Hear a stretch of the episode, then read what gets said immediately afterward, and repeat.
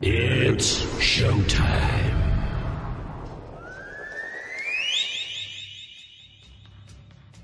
Okay, Tokyo, South America, Australia, France, Germany, UK, Here we go. Head on with Bob Kincaid. Three hours of conversation, cussing, and a discussin' with America's only born and bred Southern liberal talk host. Head on with Bob Kincaid is brought to you each night by Coal River Mountain Watch. Coal River Mountain Watch invites you to become part of the solution, part of a sustainable future, part of the uprising against mountaintop removal. Coal River Mountain Watch, CRMW.net. And now, from high in the hills of beautiful West By God, Virginia, here's Bob Kincaid on the Head On Radio Network. Well, howdy.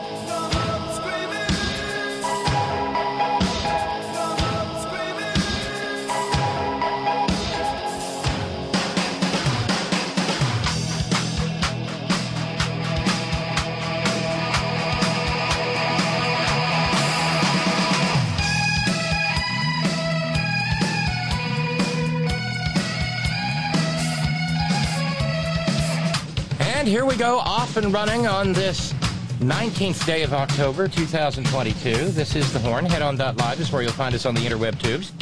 That's where you go if you'd like to be part of the Merry Wacky Zany real-time multimedia madcap extravaganza that is The Horn chat room in the three hours in which this program is live, Monday through Friday, 5 to 8 p.m. Eastern Daylight Time, 2 to 5 p.m. Pacific Daylight Time.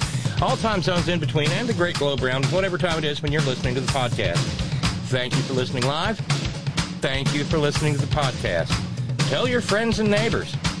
This is a conversation unlike any other. Hi, I'm Robin. I've felt better. Oh. Honest to God, I'm, I, I, at this point in time, I think I'm, I, I think somebody's hanging me up by my heels and filling my sinuses with Quikrete every night. This sucks. And if I, you know, again, the standard disclaimer applies that there may be occasional lengthy silences while we wait await the arrival of the latest ah, spasm of sneezing. Sorry. But anyway, if you do pop by the chat room, you'll be immediately greeted by early arrivers Anatole and Irish Dave and Roger and Oregon and Squeaky and Theo. Hey y'all, thanks for being here. I really do appreciate it. It makes it makes it just a little bit more well, it makes the program feel a little bit more live and not so much like I'm screaming into a void or sneezing into one for that matter. Yeah, we got snow here today. Uh, but uh, the, uh, the the the heat pump is working nicely back here, and it's a pleasant 74 degrees. Uh, as I look to the thermometer through my watering eyes, um, I will try to I will try to get through uh, three hours this evening. I really, really will, but uh, this sucks. This is miserable. Stop complaining, Robin. Nobody. Save your relatability for your friends. Hi, Lady B. Um, thank you, Randy Radar. Thousand milligrams of uh, elderberry syrup and a thousand milligrams of vitamin C. I've been uh, I've been hammering the vitamin C and forcing fluids and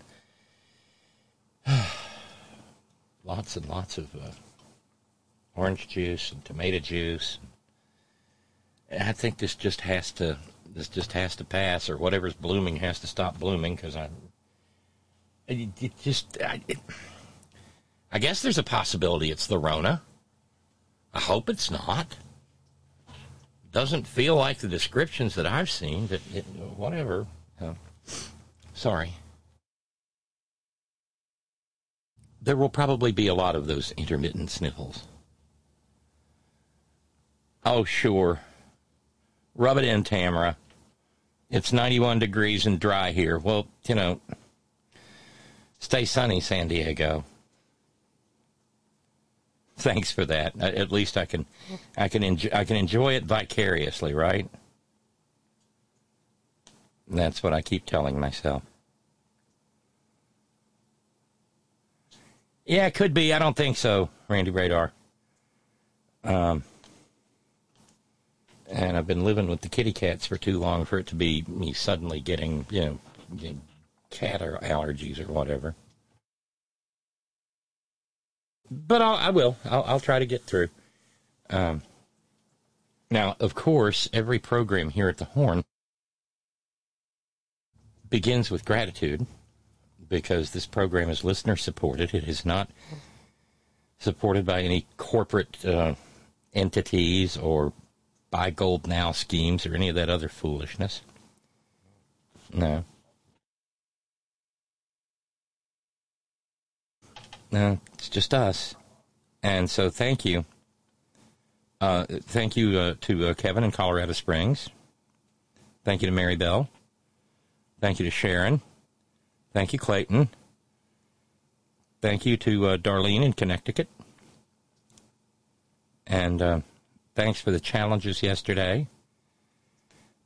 So what that means in terms of fundraising is that uh, we've we've caught up to this week. Um, in terms of keeping the program on the air, we need to fund Monday, Tuesday, and today. Fundraising goal is under under four digits for for change. Nine hundred bucks. Thank you, everybody. Thank you so much. And of course, this is prayer meeting Wednesday. Uh, oh look, it's Brain. Everybody beat up on Brain, okay? Um. Yeah, of course, Brain will run away as soon as uh, pinch hit midweek chat room moderator and uh, utility utility moderator and all around great guy, brother Bishop Steve from Georgia Stand shows up. Anyway, anyway, uh, no, it's it's it's prayer meeting Wednesday, and uh, we had a had a lovely prayer meeting Wednesday meal. Uh, some little old blue haired ladies down in, down in the fellowship hall kitchen worked up a great big whopping serving of chicken alfredo over big old egg noodles, not the usual fettuccine. Nice little green salad with some uh, oil and vinegar dressing. And uh, a Mississippi mud cake. Takes a while to make, but my goodness gracious, it's wonderful. And the deacons can attest to that. So, um, everything, I don't think there was a speck left. And the deacons then, of course, trundled their massive bulk up the couple of flights of stairs and headed for the parking lot where they, as I once did but no longer do, took to smoking with the sinners. Uh, hey, buddy, you got a match? And then, at the first crackle of the Horn solar powered sustainable cattle prod, well, they, they got to rumbling and stumbling and bumbling, and they blew past me and uh, blew past that desiccating bowl of buttermints right there in the vestibule. Grabbed him a little jigger of uh, hand sanitizer. I got to keep those guys out of that stuff. And uh, they're waiting down front here with the heavy brass bound velvet lined burgundy velvet lined plates with the PayPal button and the Patreon button and the mailing address in the bottom. The Horn, 1038 North Eisenhower Drive, PMB 318, Beckley, West Virginia 25801. If that went by too fast, just let me know and I'll uh, I'll do it again. Um, and so as we uh, as we call the minister of music up, well, the uh, deacons are getting into position. Right. Yeah. So, uh, sibling minister of music, if you would please. And he said, It's time for you to leave behind the things of this world the fine houses, the fancy cars, the flashy clothes, because we are all naked in the eyes of the Lord. Stop! Ladies and gentlemen, in the name of the Father, the Son, and the Holy Spirit, let me hear you say, Amen. Amen. Let me hear you say, Praise the Lord. Praise the Lord. Let me hear you say, I will empty the contents of my wallet into that little collection plate when it comes around. and it's all tax free. Hallelujah! Praise the Lord for all the cash I've got.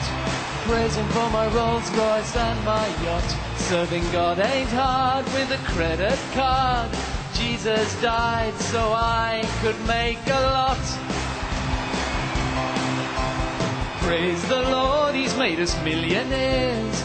Wave your donations in the air. We've replaced our hymns with ATMs, and soon we'll charge a fee on every prayer. Jesus Christ was a poor man, don't you know? He should have used our accountants for his cash flow. Stop the Sermon on the Mount, he should have had a bank account. Two thousand years with interest, he'd be rolling in the dough. Praise the Lord, this song's out on CD, just forty ninety five plus GST. Hallelujah, plenty of moolah, solid gold baubles on my Christmas tree. I've got all of heaven's riches, thanks to all you stupid bitches. Praise the Lord for modern Christianity. Whoever said religion should be free? Oh, Marisy dotes and dozy dotes and little lambsy divey, a kiddly divey too. Wouldn't you? Wouldn't you? I love you. Welcome, brethren and sisters, to prayer meeting Wednesday on the horn. I'm a calling on you right now. Ha, glory. To get up out of your seat. Ho! And onto your feet. And screech and scroonch and scranch and wiggle and waggle and waddle and get out from betwixt the pews and come on down that blood red aisle and fall. Fall, sinner, upon your knees and lay your hands upon the subwoofer and feel the healing rays of common sense of flowing through you from the server on high. Hi, I am Archpope, Uber Rabbi, Ultimate Imam, Animated Animist, Antagonized, Agnostic, Vicarious Vicar, Maximum Metropolitan, Naughty Nun, Aggravated Abbess, Mega Mother Superior, Robin Kincaid, and this is the Cathedral of Common Sense, Prayer Meeting Wednesday. Ha! Glory! I, I am overtaken by the Spirit. Let's begin uh, uh, with a, sure enough, no kidding, Christian, yes. Just ask him, he'll tell you. He's a Christian, is uh, Dalton Clodfelter. We've, we've talked about Dalton before you know, someone who makes hats uh, is, is, is, somebody sells hats and makes them blocks is a haberdasher, but someone who makes the felt for the hats, like the 4X beaver felt. Stop it! Don't start with the beaver. Uh, yeah, you know, y'all have done this to me, but I, I'm, I'm just gonna keep going. Uh, but the person who makes the, is called a felter. Felter, felcher, whatever. Uh, oh, is, oh, wait, wait. Do we have a Dalton Clodfelcher? But I guess he makes somewhere back in time there was a there was a, an ancestor of his who made felt with clods of dirt that, or maybe it's something more nefarious. But uh, no, Dalton Clodfelter is a sure enough, no kidding Christian. And you know how I know he's a Christian? Because other Christians won't say he isn't. Huh? Huh? Yeah, right. Hmm. Uh, so, uh, yeah, what with him being a Christian and all, uh, he gets on. He turns on his little camera with his little background of the capital of the United States in the background, and uh, in this case, he's wearing some kind of a sort of fuchsia colored uh, sweatshirt with his hair all gassed back. And trying to tell us something there, Dalt? We see you. You're valid. No, not really. Um, but as a Christian, he wants us to know how much he loves Merca and a particular time and place and form of Merca. America is the great Satan. And you know who's telling you this? A patriot, someone who loves not this country, but what this country can be. And there's only one problem. Now, I, I have video here. This is a radio program, so I can't show you what I'm seeing here. But I, I hope you'll believe me when I tell you that I have remarked on a number of occasions that one of the reasons I don't do video, I'm not as courageous as as as, as my friends John Britovo and Tara Dublin.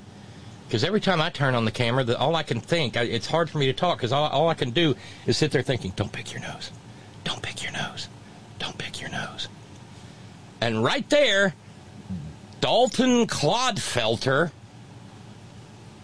uh, does, you know, exactly that.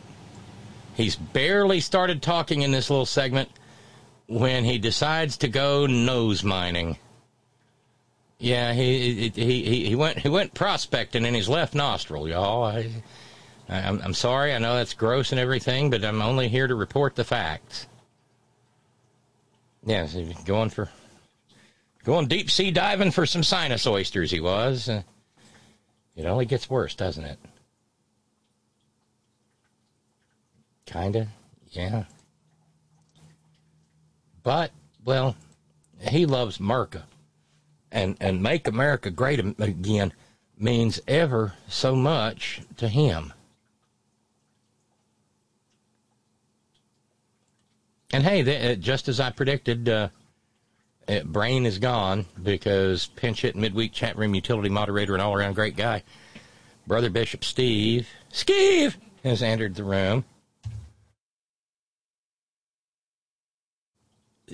But anyway, back to Dalton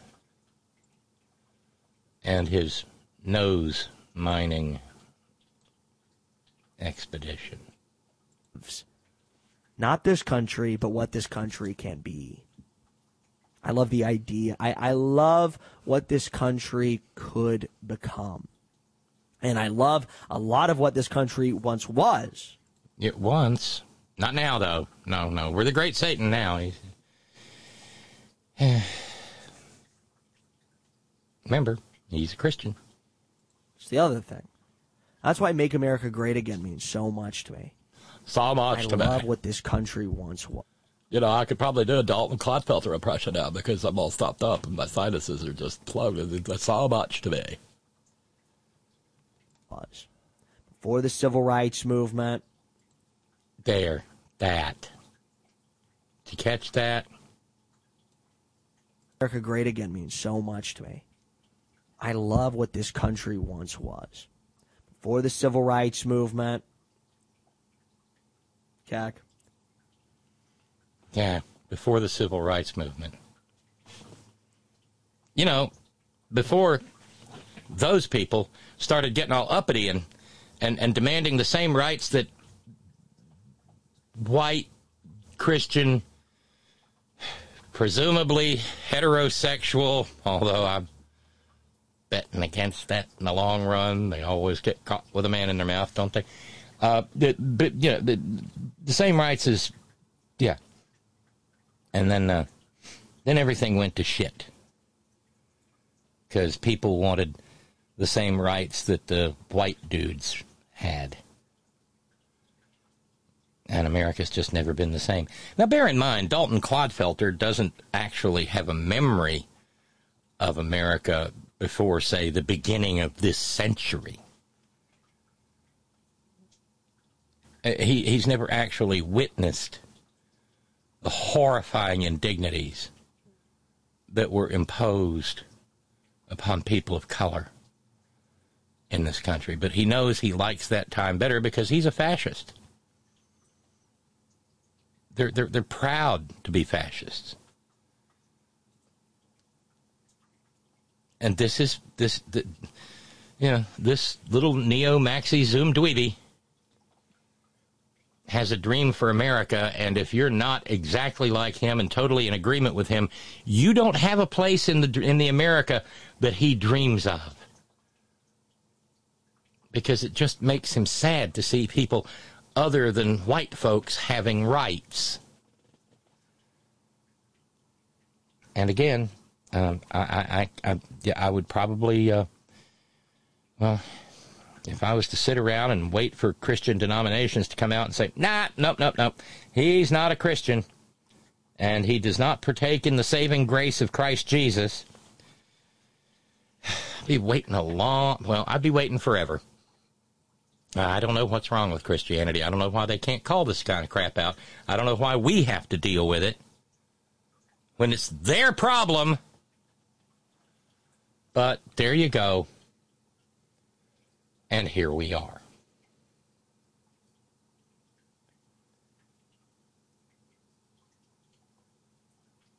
And uh,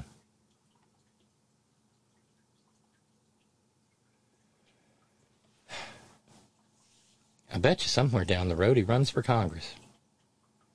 And if he's in the right district, he probably will win. He could, he could run. Uh, you know, if he worked on his accent a little bit, he could probably run for Congress and win in, in, in Alabama or Mississippi stand or Tennessee or Arkansas. Yeah. Maybe maybe he'd like to be a uh, member of Congress from Florida, where incidentally, this isn't prayer meeting stuff necessarily, but yeah, uh, Florida is now reporting dozens upon dozens of cases of people suffering from flesh eating bacteria in the wake of Hurricane Ian. You know, the hurricane that Ron Monkey up DeClantis and that uh, maggot sheriff there in Lee County, Florida, that should be renamed, uh, said wasn't going to hit Fort Myers. The flesh eating bacteria is Vibrio vulnificus, or if we're pronouncing our Latin uh, uh, properly, Vibrio vulnificus. I wonder, fox, vulpine refers to a fox. Got something to do with a fox? Vulnificus? But that bacterial infection can be fatal. Um, it comes with it comes with symptoms like nausea, vomiting, diarrhea, fever, um, open lesions on the skin. Yeah, um, the dinner hour in the Eastern Daylight Time Zone has taken a beating already. Uh, people can be can, uh, uh can be uh, exposed to it by touching or consuming raw seafood, but uh, it's also bobs along in warm, brackish water. The Lee County Department uh, uh, uh Health Department spokeswoman uh, Tammy Solis said uh, sewage spills in coastal waters like those caused by Hurricane Ian may increase bacteria levels. People with open wounds, cuts, or scratches can be exposed to Vibrio vulnificus through direct contact with seawater or brackish water. Vibrio vulnificus has the potential to cause severe illness or death, and Florida's got at least 65 confirmed cases of it. No word as to, well, no, no, he wore his go go boots that day, so I'm sure Ron Monkey Up DeClantis, the white supremacist governor who uh, won election to that office only with the help of real live, no kidding Nazis, um, I'm sure he, he's not one of them. Darn it. So that's just a bit of a, well, that's just a little bit of a side light uh, to uh, all of this. But, like I said, expect more. And it won't be good for America you know, I'm sure I'm sure Dalton will still be with us, even if uh, uh, even if, if, if Democrats retain control of the House and Senate. But uh, well, I'm brother Deacon Asa says piss on you for ruining what used to be my favorite seafood. Well, I mean, sorry. I don't think you want to be eating that down there right now, though. No. Not at all.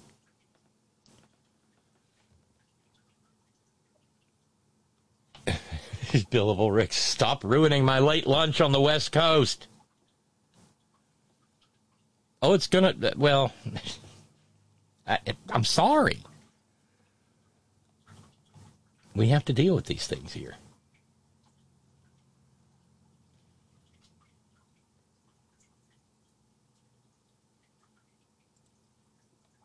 And uh, no, to be uh, to keep things moving, uh, let's run out to. Uh, how about Arizona, Stan?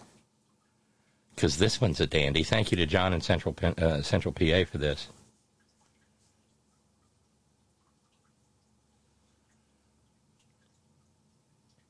Let's check in. Uh, let's check in with um, Randy Kaufman. Randy Kaufman. And uh, Steve in New York, by the way, referring to Dalton Clodfelter, said, America before the civil rights movement, I guess the bright side is we don't have to interpret any of their coded language anymore. No, they've given up the dog whistle for a bullhorn.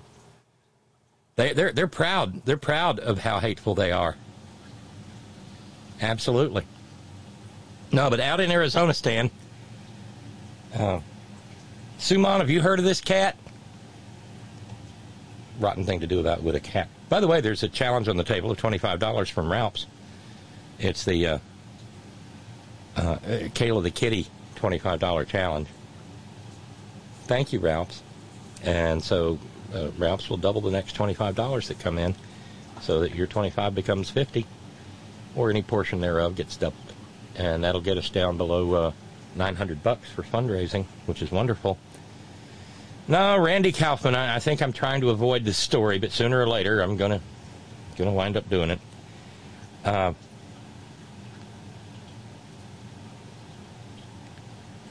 among other things, uh, Randy Kaufman has run his mouth in the past saying that our children need to be protected from the progressive left. Um, okay. Our children, I want to make sure we get this right. Our children need to be protected from the progressive left. And I guess that's why Randy Kaufman, who, by the way, is a Republican, we know how he votes, and he was running for an Arizona Community College District Board of Governors seat Uh, but I guess that's why he was parked near a uh, preschool.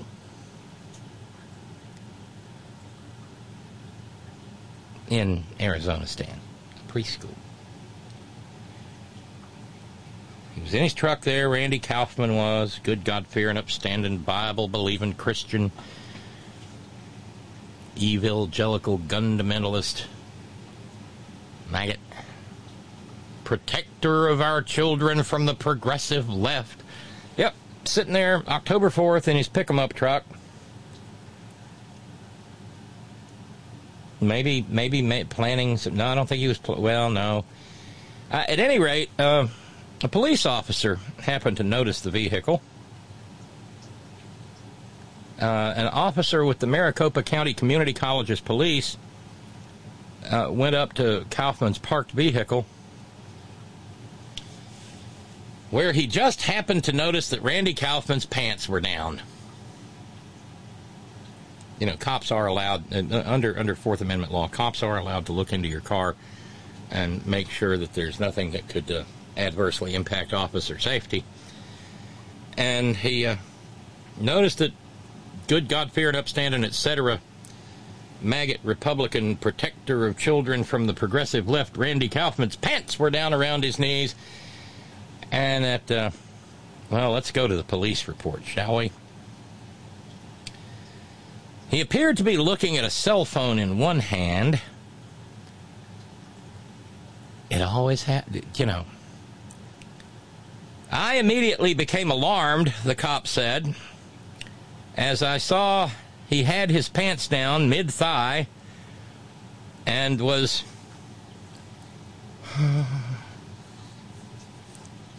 I know this type. I get lots of pictures from them on social media, dating apps, showing his pants were down mid thigh and was exposed, showing his fully erect nude penis. Nude. I mean, that's an interesting adjective to have in there, but his fully erect nude penis and was manipulating his genitals in a masturbatory manner. In the name of Jesus! At which point, uh, the officer goes on to note that uh, he seemed to be so busy he didn't notice me standing there looking into his car truck. And uh, the cop went on to say he was within the proximity of a nearby bicyclist and, and a preschool. Not an after hours preschool, not a late at night shut down preschool, but preschool that was in full preschool activity with children playing on the playground nearby. He and uh, so when the uh, when when the officer finally pecked on the glass, let's use a word. Let, no, Robin, let's use a word besides pecked. Uh, not knocked. No, no. Um, when the officer finally got good God fearing, upstanding, Bible believing, Christ centered, evangelical, fundamentalist, homosexual, Christian pervert, uh, Randy Kaufman's attention. Uh,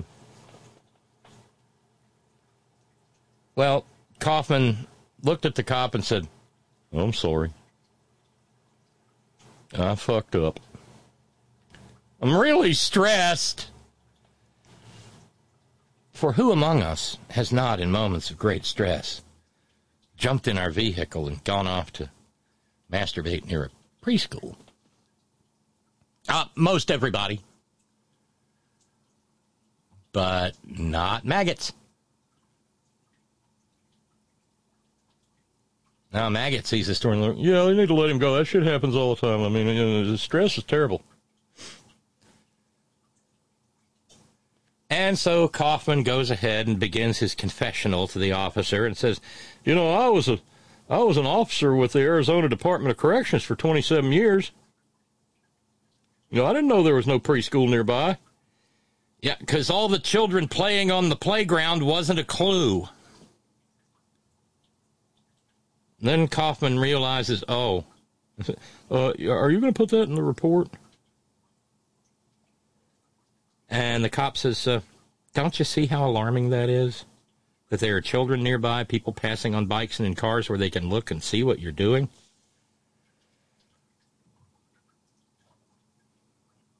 Um, so he's been charged with public sexual indecency and there may be a, a, felony charge into the into the bargain because he was having some quality time with Mr. Happy near a preschool. And here's the fun part: he's still a candidate. He, he suspended his campaign, but he's still a candidate for that office.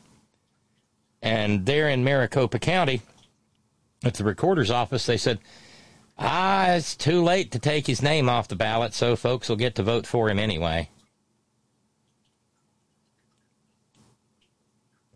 Randy Kaufman, he'll be hard on the progressive left, because uh, that was what he said back in uh,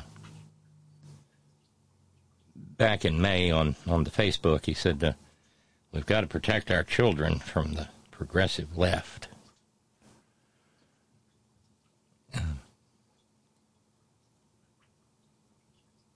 And having issued a statement about suspending his campaign, he didn't say anything about, you know, pounding his pud there next to the preschool. But he did say, I will never stop fighting to protect the United States Constitution and the values that make America the greatest country in the world. Ah. oh, it begins. Thank you, Ron and Raleigh. When a problem comes along, says Ron and Raleigh, you must whip it. Whip it good. Go forward. And the rest of that. Yeah, he's going to protect the United States Constitution with his pants down around his knees. And Stephen New York picking up on the language, manipulating his genitals in a masturbatory manner. As George Carlin would have said, the guy was jerking off. Now that is grade A plus Victorian era euphemismizing. And I'm proud of your use of euphemismizing. I'm prouder of my ability to say it. Look, we have our fun. It's prayer meeting Wednesday. We we deal with this stuff on prayer meeting Wednesday all the time because, like I said, the Christians won't. Um, I'm uh, when the program's over, I'm going to get my King James Bible ver- uh, uh, Bible out and go wandering around through the Gospels and the letters of uh, um, Paul and the rest of those fellers and see if I can find the part that. No, I'm not even going to say it out loud because it's just gross. But I don't think I don't think Yeshua, the brown-skinned Palestinian day laborer and semi-literate itinerant rabbi who wore a dress every day of their life. Uh, I, I don't I don't think there's a passage in there about that. No. Uh, but there is one about anyone who would harm one of these little ones should have a mill. It would be better that he had a he had never been born or had a millstone hung about his neck and thrown into the sea. I bet that's not in Randy Kaufman's Bible or, or the Maggot Bible for that matter. Not that they read it anyway. See see how see how this See how this happens? And they want to control your life, my life. Well, they're not too fond of me having one of those, but you get the idea. Because they've got the moral high ground. They have the family values. They're the party of life. Yes.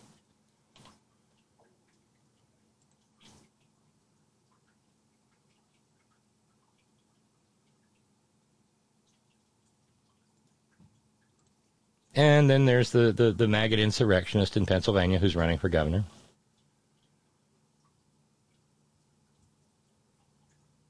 Um,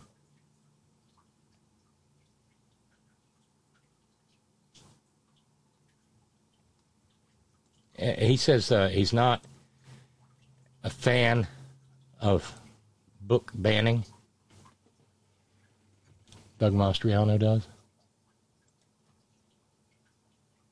Uh, the problem is, he said that at the same time that he was calling for the banning of books.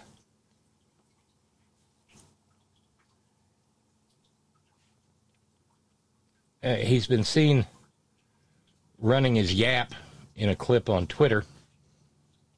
Uh, those books, uh, Phoenicia, that you read from, and the pictures that I saw in my office, and the same that Governor Wolf uh, couldn't apparently look at as well, uh, that's not age appropriate and asking those to be removed is is not a book ban. That's just madness. That's a logical fallacy. And we have ratings for movies. Obviously, it should be ratings for books. It's common sense.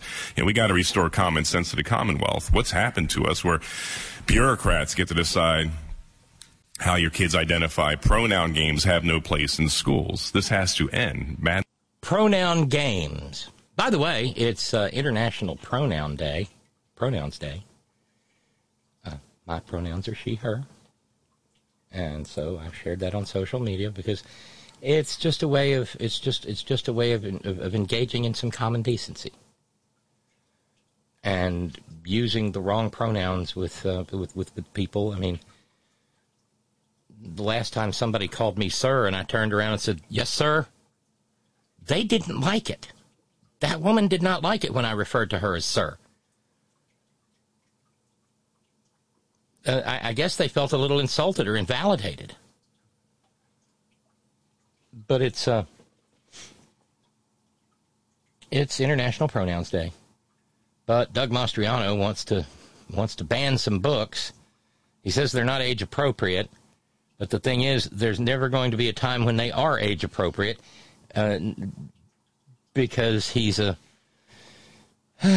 well fascist And I, do, I don't I don't think I don't think it's possible in 2022 to use the word fascist hyperbolically when talking about the maggots. Pronoun games.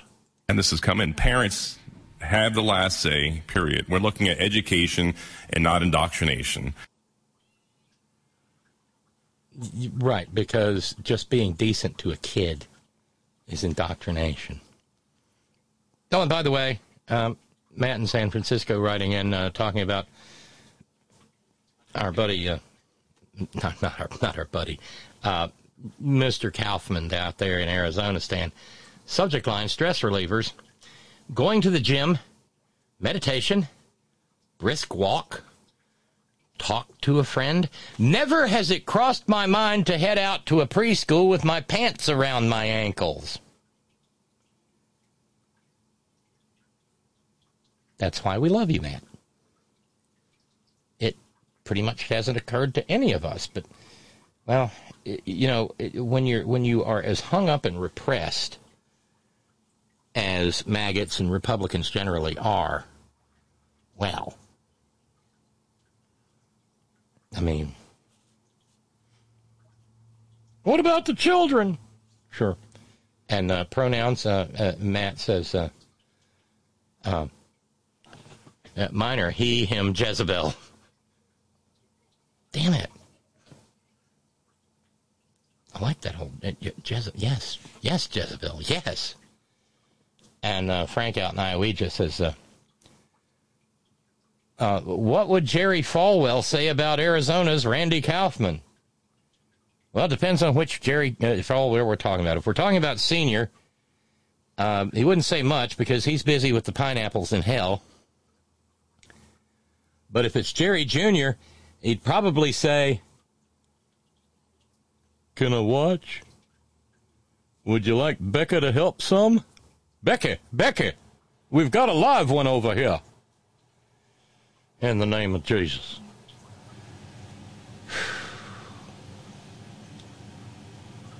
Jesus Christ, save us from your followers.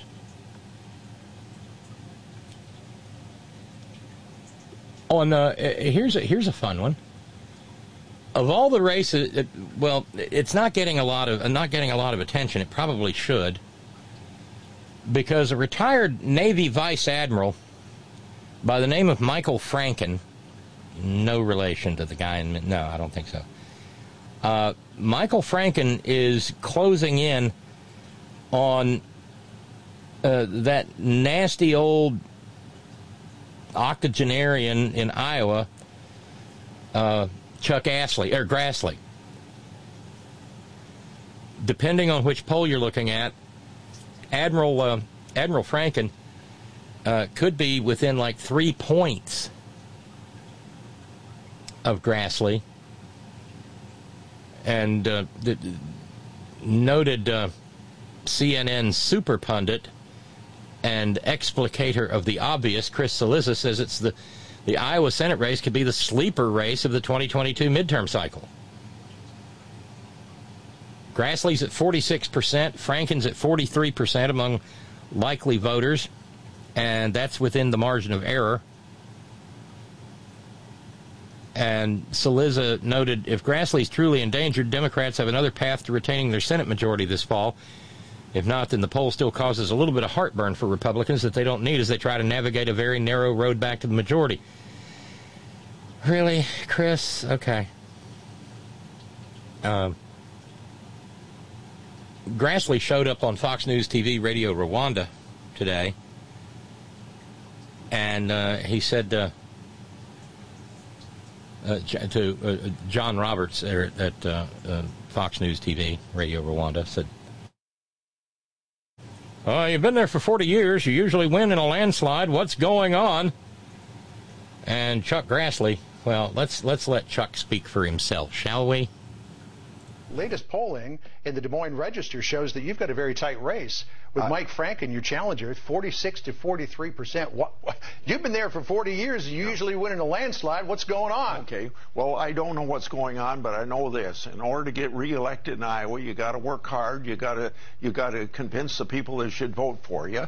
And I'm going to tell people that are listening, just like I tell Iowans, if you're interested in helping me, uh, go to grassleyworks.com. And if you want to keep these investigations going, I'm just like Senator Johnson. I've got to have some help to get reelected, and uh, I'd appreciate the help. I, okay. Did you hear an, uh, Did you hear a cogent argument in there for why anyone should vote for him? I, I, I just need some help. So what I need, and I'd like to. Yeah, I remember that time I was the I was I was a guest there at uh, Girls Nation, and uh, and uh, and I, I, ate the dinner off this little girl's plate, and uh, her name's Carol Baker, and I, am sorry I can't see Chuck, Chuck Grassley's name without seeing him reaching his fork across onto Carol's plate and getting a whopping big bite of pork chop or something. Yeah, the mashed potatoes were pretty good too.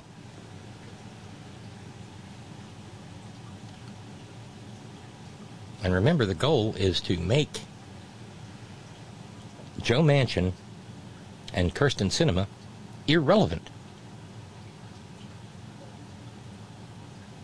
And if we could get Admiral Franken in there, yeah, right? Possibly, you think? And they had a debate in Florida, and oh my God, Val Demings. Uh,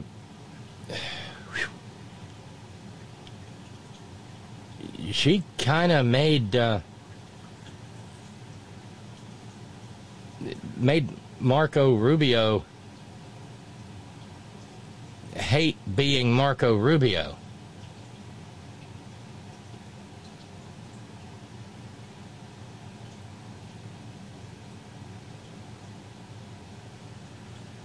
Yeah.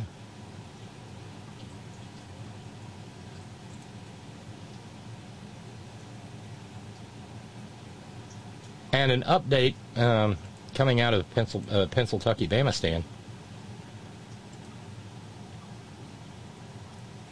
Uh, John Fetterman's primary care doc announced that uh, Lieutenant Governor Fetterman is recovering quite well from his stroke. He said after an exam today that Lieutenant Governor Fetterman has no work restrictions and can work full duty in public office. That was a, report by Clifford Chen. He's a doctor at UPMC in Duquesne and uh, issued a full medical report that didn't contain any language about, say, you know, healthiest man alive or anything like that. But uh, the campaign then turned the report over uh, and handed it, well, handed it off, shared it with the Philadelphia Inquirer.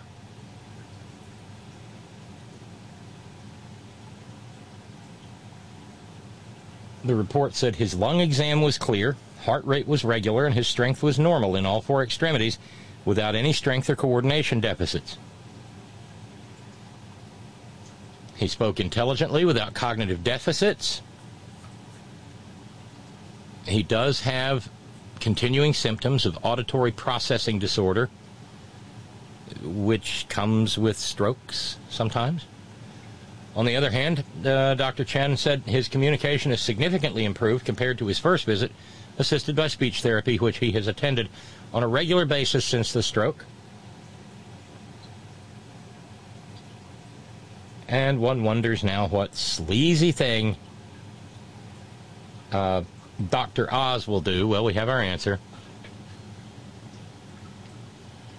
Uh, a, spokescreep by the name of Barney Keller said, Well, that's good news that John Fetterman's doctor gave him a clean bill of health. Now he apparently is healthy. He can debate for 90 minutes, start taking live questions from voters and reporters, and do a second debate now, too.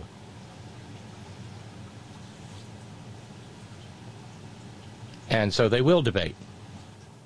They'll debate in Harrisburg next week. Lieutenant Governor Fetterman will get to use closed captioning, just as he did for the one on one interview with the reporter from NBC who went on to slime him.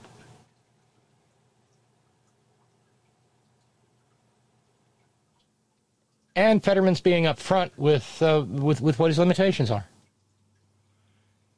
There's no guarantee. I'll, I'll, there's no guarantee that I'll ever be 100 percent. But I've been able to be functioning and giving you an interview here today or getting up in front of 3,000 people. To me, that's the ultimate transparency.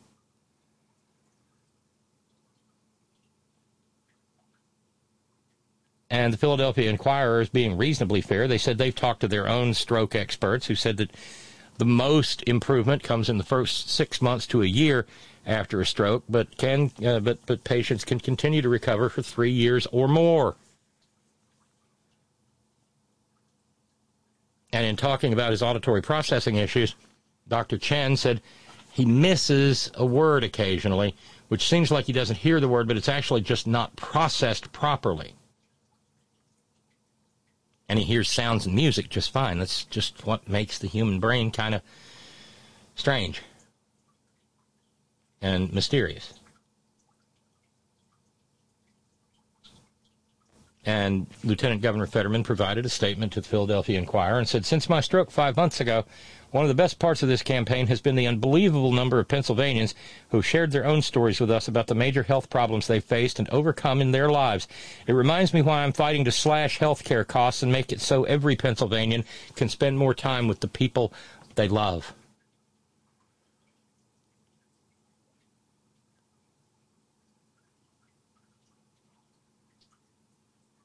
And somehow or another, uh, that's not good enough for maggot Oz.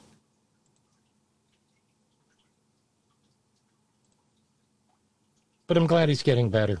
I'm glad John Fetterman's getting better, and I still badly want him in the Senate.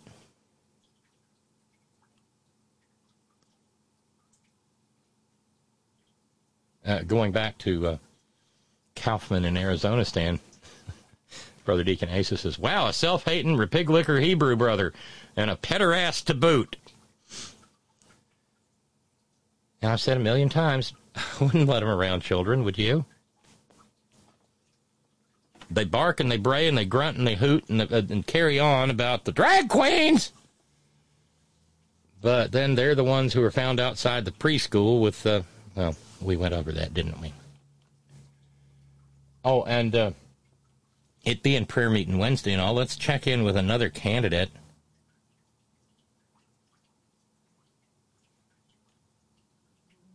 Because, of course, uh, this is a candidate from down South Florida way.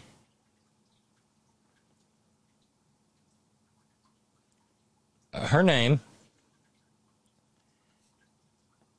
is Lavern Spicer. Uh, no kidding, uh, or no, no kin rather, no kin to the former maggot White House press secretary and uh, furry Sean Spicer.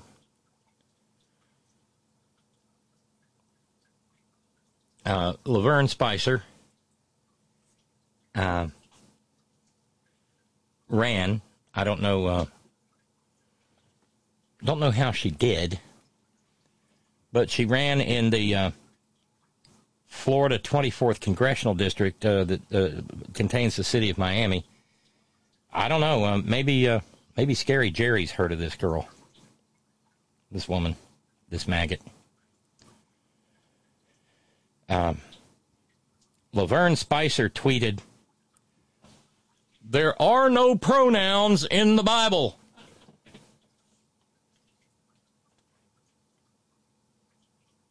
I don't think she knows what pronouns are. Let's see. Uh, here's here's one that comes easily to mind.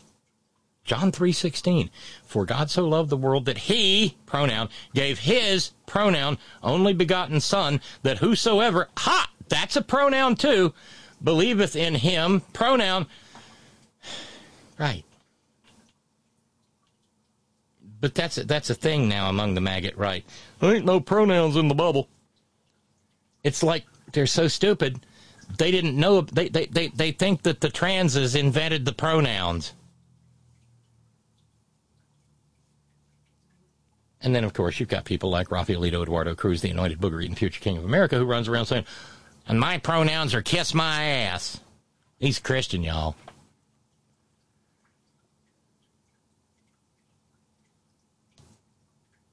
No pronouns in the Bible.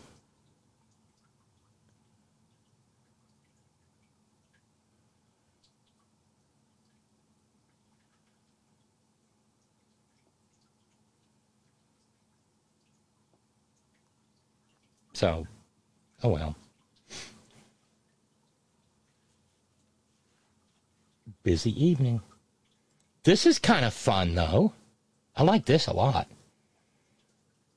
U.S. District Judge David Carter, you know, Article 3 judge.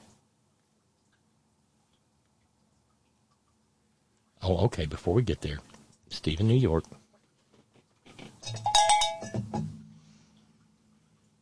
Pronouns? What about the anti nouns? I was thinking, you know, pronouns? What about the amateur nouns?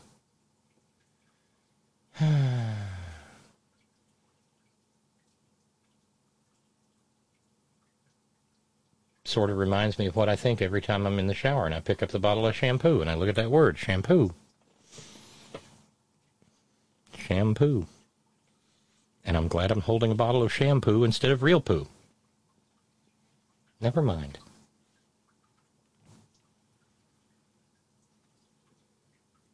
Pronouns, Matt in San Francisco notes, and Jesus said, Come unto me and kiss my ass. Uh, Philippians 26. Flip floppians. Oh, come unto me and kiss my ass. Yeah, you get you, you get a cowbell too.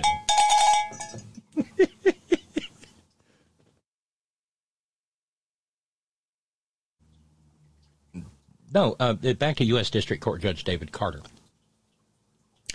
He has jurisdiction over the case of uh, John Eastman's emails.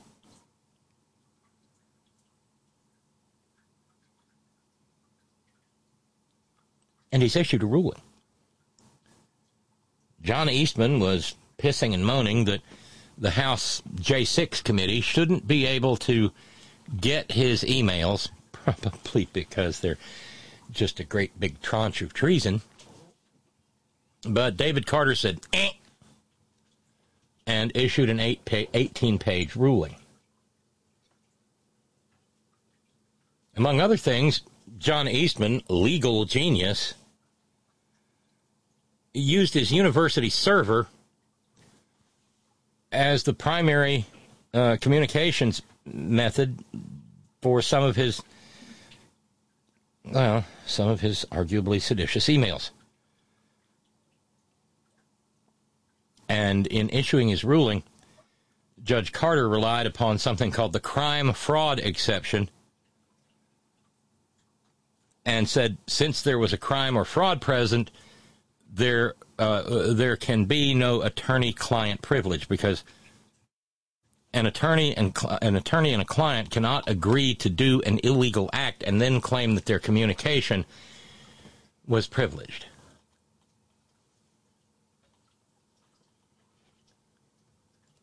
And so he's going to have to, well, I'm sure it'll be appealed and appealed and appealed, but he's going to have to turn over his emails.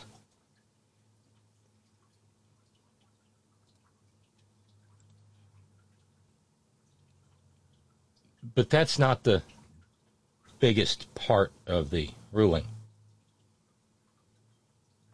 Among other things, Judge Carter found that uh, Eastman was consistently unreliable. But then he wrote this. On December 4th, 2021, President Trump and his attorneys alleged in a Georgia state court action that Fulton County improperly counted a number of votes, including 10,315 deceased people, 2,560 felons, and 2,423 unregistered voters. President Trump and his attorneys then decided to contest the state court proceeding in federal court and discussed incorporating by referencing the voter fraud numbers alleged in the state petition. On December 30th, 2020, Dr. Eastman relayed concerns from President Trump's team about including specific numbers in the paragraph dealing with felons, deceased, moved, etc. The attorneys continued to discuss the president's resistance to signing when specific numbers were included. Judge Carter continues and says The next day, although the president signed a verification for the state court filing back on December 1st, and a verification is a legal document that attends uh, the filing of, of a complaint that says, I'm, I'm the plaintiff and I state under oath that everything in this complaint is true and correct to the best of my knowledge, unless it is stated to be upon information and belief, in which case I believe them to be true. Funny things that stay in your head after all these years. Um, so, although the president signed a verification back on December 1st, he has since been made aware that some of the allegations and evidence proffered by the experts and has been inaccurate. For him to sign a new verification with that knowledge and incorporation by reference would not be accurate. President Trump knew that the specific numbers of voter fraud were wrong, but continued to tout those numbers both in court and to the public. That's huge. That's a very judgy kind of way of saying he committed perjury. And generally speaking, nobody's surprised by that. But when a judge, a federal judge, an Article 3 judge takes note of it,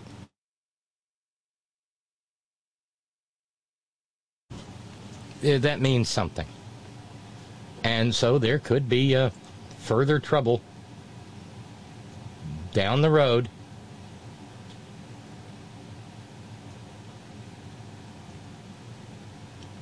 And speaking of further trouble down the road, enter New York Attorney General Letitia James, one of the uh, uh, one one of the black women that Nitwit Nero hates more than he hates most black people. You know, he is of course Soak, Donald J. Trump, Soak, son of a Klansman.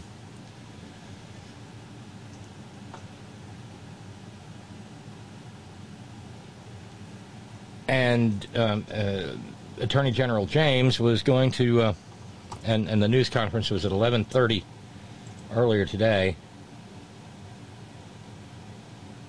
Let's uh, let's check in with some of the some of the audio. The former president. There's Lester Holt. Of years of bank, tax, and insurance fraud. Let's take it to that news conference now. As part of his efforts to generate profits for himself, his family, and his company. The complaint demonstrates that Donald Trump falsely inflated his net worth by billions of dollars to unjustly enrich himself and to cheat the system, thereby cheating all of us. He did this with the help of the other defendants, his children Donald Trump Jr., Ivanka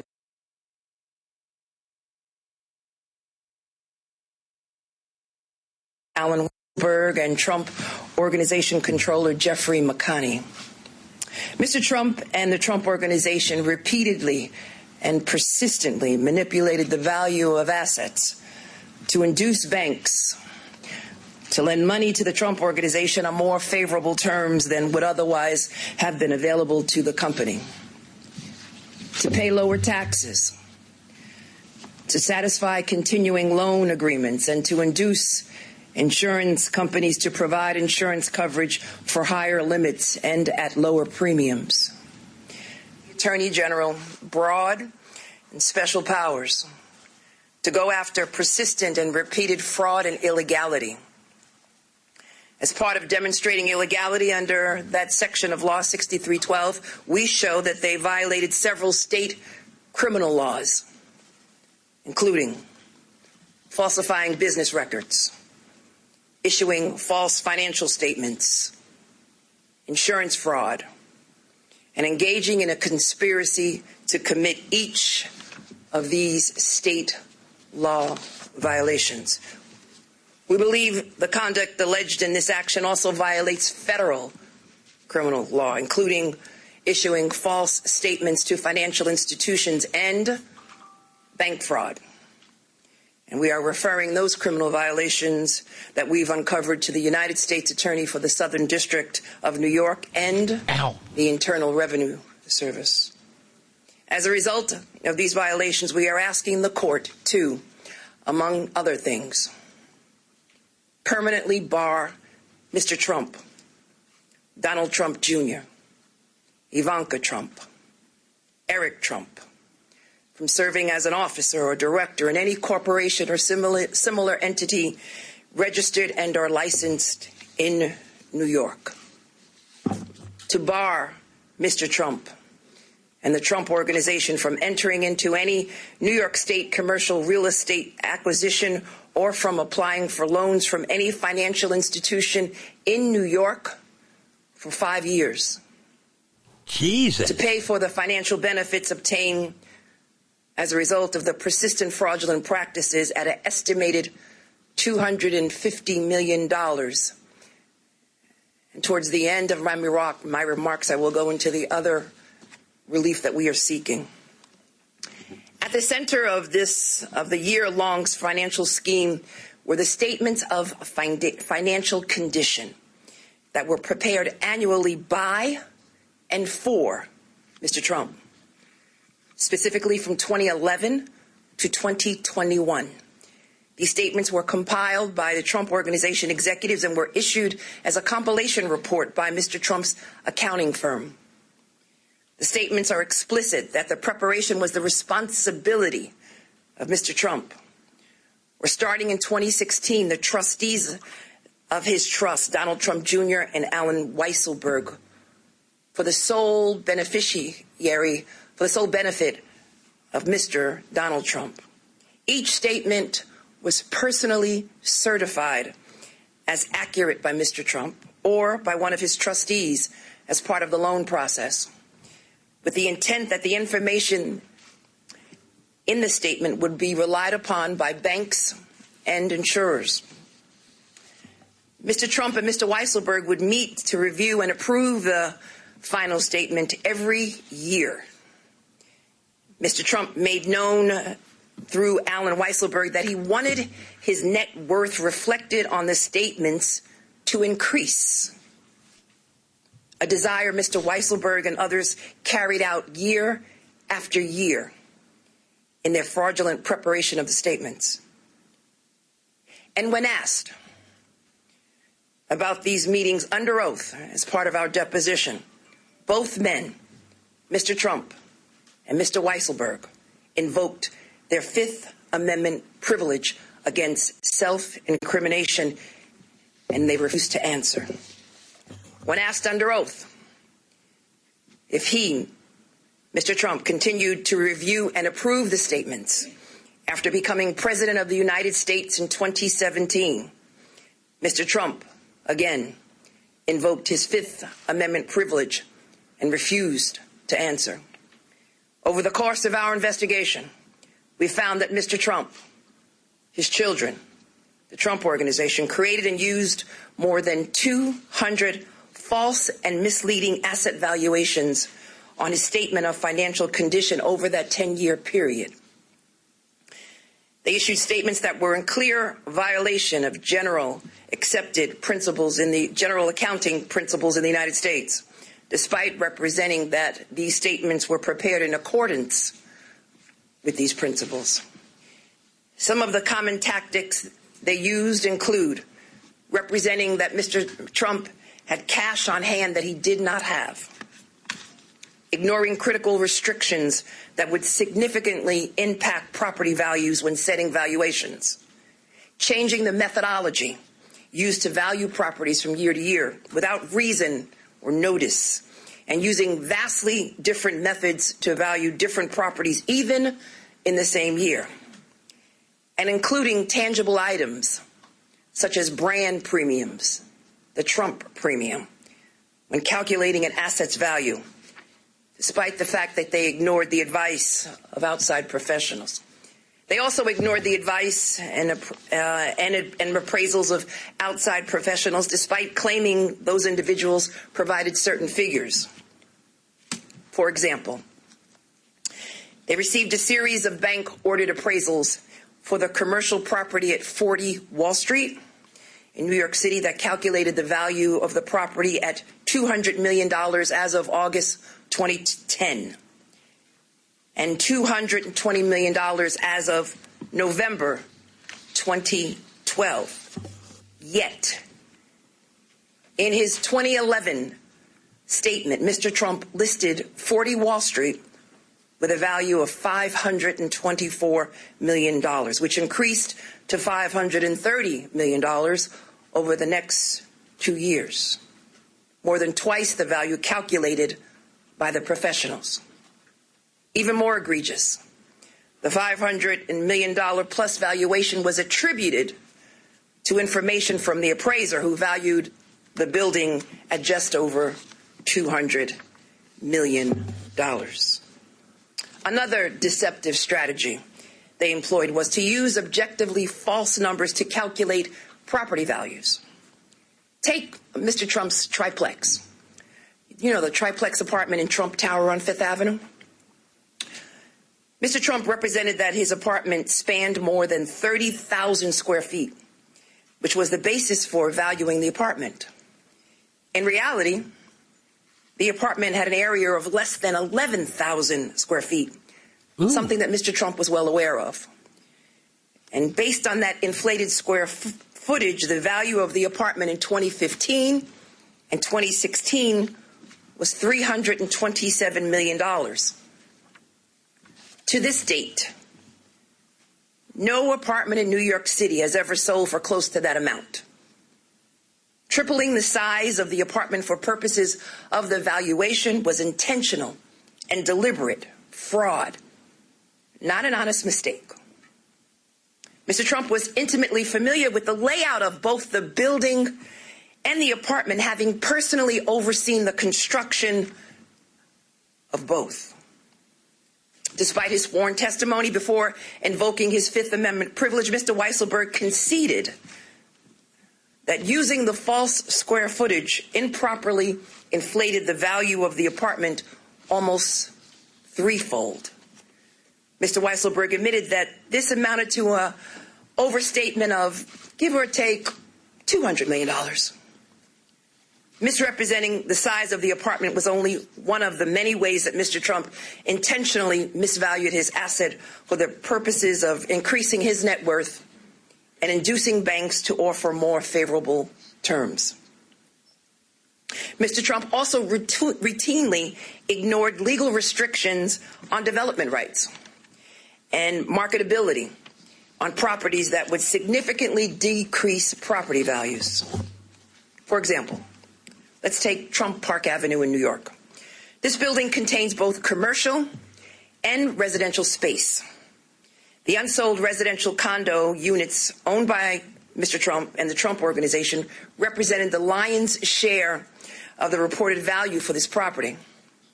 Mr. Trump and his children intentionally ignored legal restrictions on some of the units that would have had, that would have drastically changed the valuation, specifically the 12, 12 of those units were actually rent stabilized apartments. A professional appraiser valued those 12 units at around $750,000, noting that the rent stabilized units cannot be marketed as individual units for sale because the current tenants cannot be forced to leave. Despite this professional valuation, and Mr. Trump, knowing full well the legal restrictions the 12 rent stabilized units were valued, he valued them collectively on his statements at $49 million. That is about 65 times the appraised valuation. Mr. Trump also blatantly ignored legal restrictions at Mar a Lago, Mar-a-Lago was valued on the false premise that it sat on unrestricted property and could be developed for residential use. However, Mr. Trump knew that Mar-a-Lago was subject to a host of onerous restrictions and limitations. Mr. Trump himself signed deeds sharply restricting changes to the property and donating his residential development rights in an effort to get a tax deduction and later to lower his property taxes on the property. The deeds also require Mr. Trump to donate over 23% of Mar-a-Lago's value to the Historic Trust for Historic Preservation if he ever sold it. Despite these significant restrictions, Mr. Trump valued the property based on the false premise that it was an unrestricted residential 18 acre plot of land that could be sold and used as a private home. In fact, the valuations represent that these restrictions don't even exist. The club generated annual revenues of less than $25 million and should have been valued at more than valued at about $75 million. However, Mar-a-Lago was valued as high as $739 million. Pardon me for a moment. Holy shit! Is this? I mean, I'm on air. I can't. Really, is this leading the evening news anywhere? Because I'm getting the idea that it should. All this time that we've been saying what's taking so long, this is what was taking so long.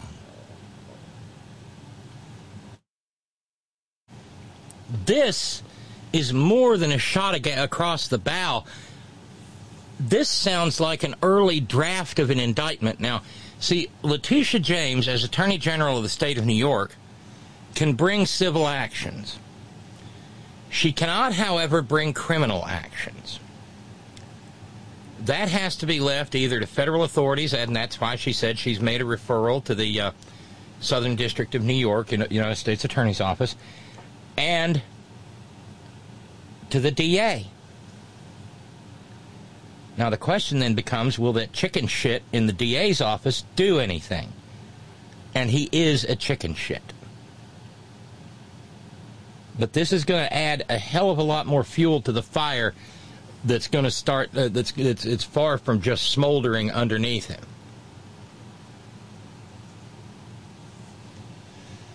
This is uh,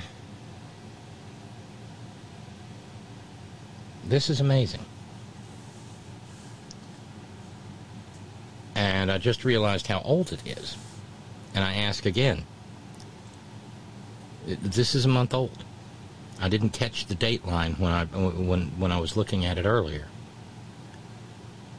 So shame on me.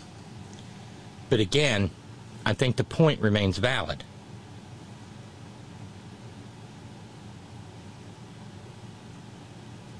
There is a wealth of information. And if Letitia James is looking at stuff like this, and and of course this is why Nitwit Nero uh, started barking and grunting about how she's a racist. She can't be a racist. It's impossible. Too much to go into now. No, I feel no, I'm the one with egg on my face now because I, I didn't. Well, didn't see that it was a month old. How did I miss this? How did we miss this? And what has gone on in the month since? As to the uh, U.S. District Judge calling out uh, the perjury in that uh, in in that one order that actually was done today, uh, in Joe Biden speak, that's a big fucking deal. Yeah, it is. And the thing is, she's nowhere near done she continues to lay out these uh, to lay out these really seven should have been valued at 70 million and was valued instead at 700 million how nuts do you have to well okay let's not say nuts because i'm not a, i'm not a, a qualified behavioral health professional. Um, okay, uh, how uh, criminally minded do you have to be, and or not particularly? uh, So, what was that a was was was that a rounding error? Uh, I meant to say eleven thousand square feet. Uh, it- it's it, but you know we, we hit we hit the wrong key. Uh, the, I didn't know it was a typographical error. You know. Uh, we were counting the parking garage. It's mine too, you know. We've got we've got fifty spaces.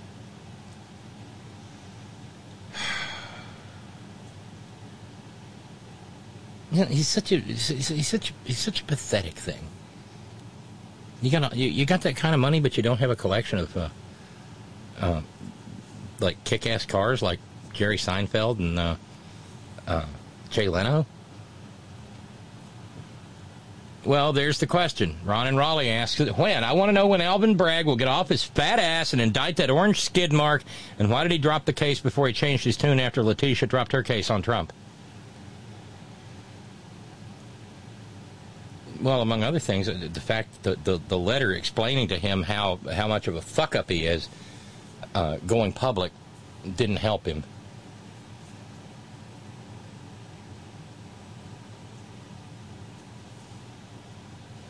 But there's, uh, you know, listening to this audio, you understand a little bit better what a uh, what a uh, well why he may be running off at the well crawling up the walls and you know in the Adderall and right.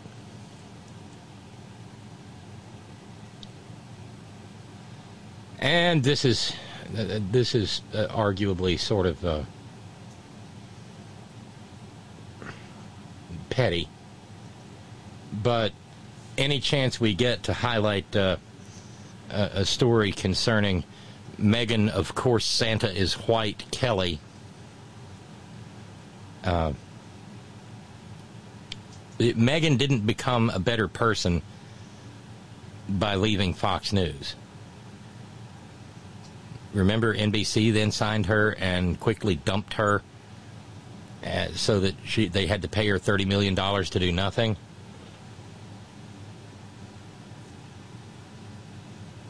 That was after she defended wearing blackface.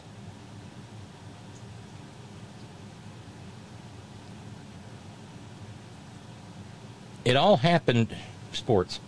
You know, head injuries are a, a serious thing, especially in the NFL. And uh, Tua Tagovailoa, uh, the Dolphins quarterback, formerly of uh, University of Alabama,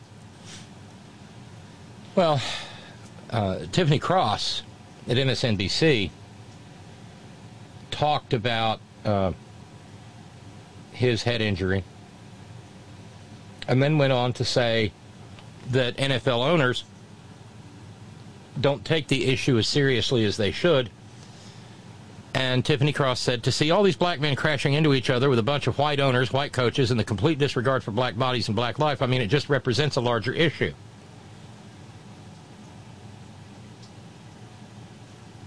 And apparently this got under uh, got under the skin of Megyn Kelly, who called her uh, a moron and a dumbass, and said that she is uh, the most racist person on television which again is not possible. She can be a bigot, she can be prejudiced, she can't be a racist. It's not how racism works. But oh, our little nutmeg. She really oughtn't have. Because then Tiffany Cross, who is not a moron and who is not a dumbass,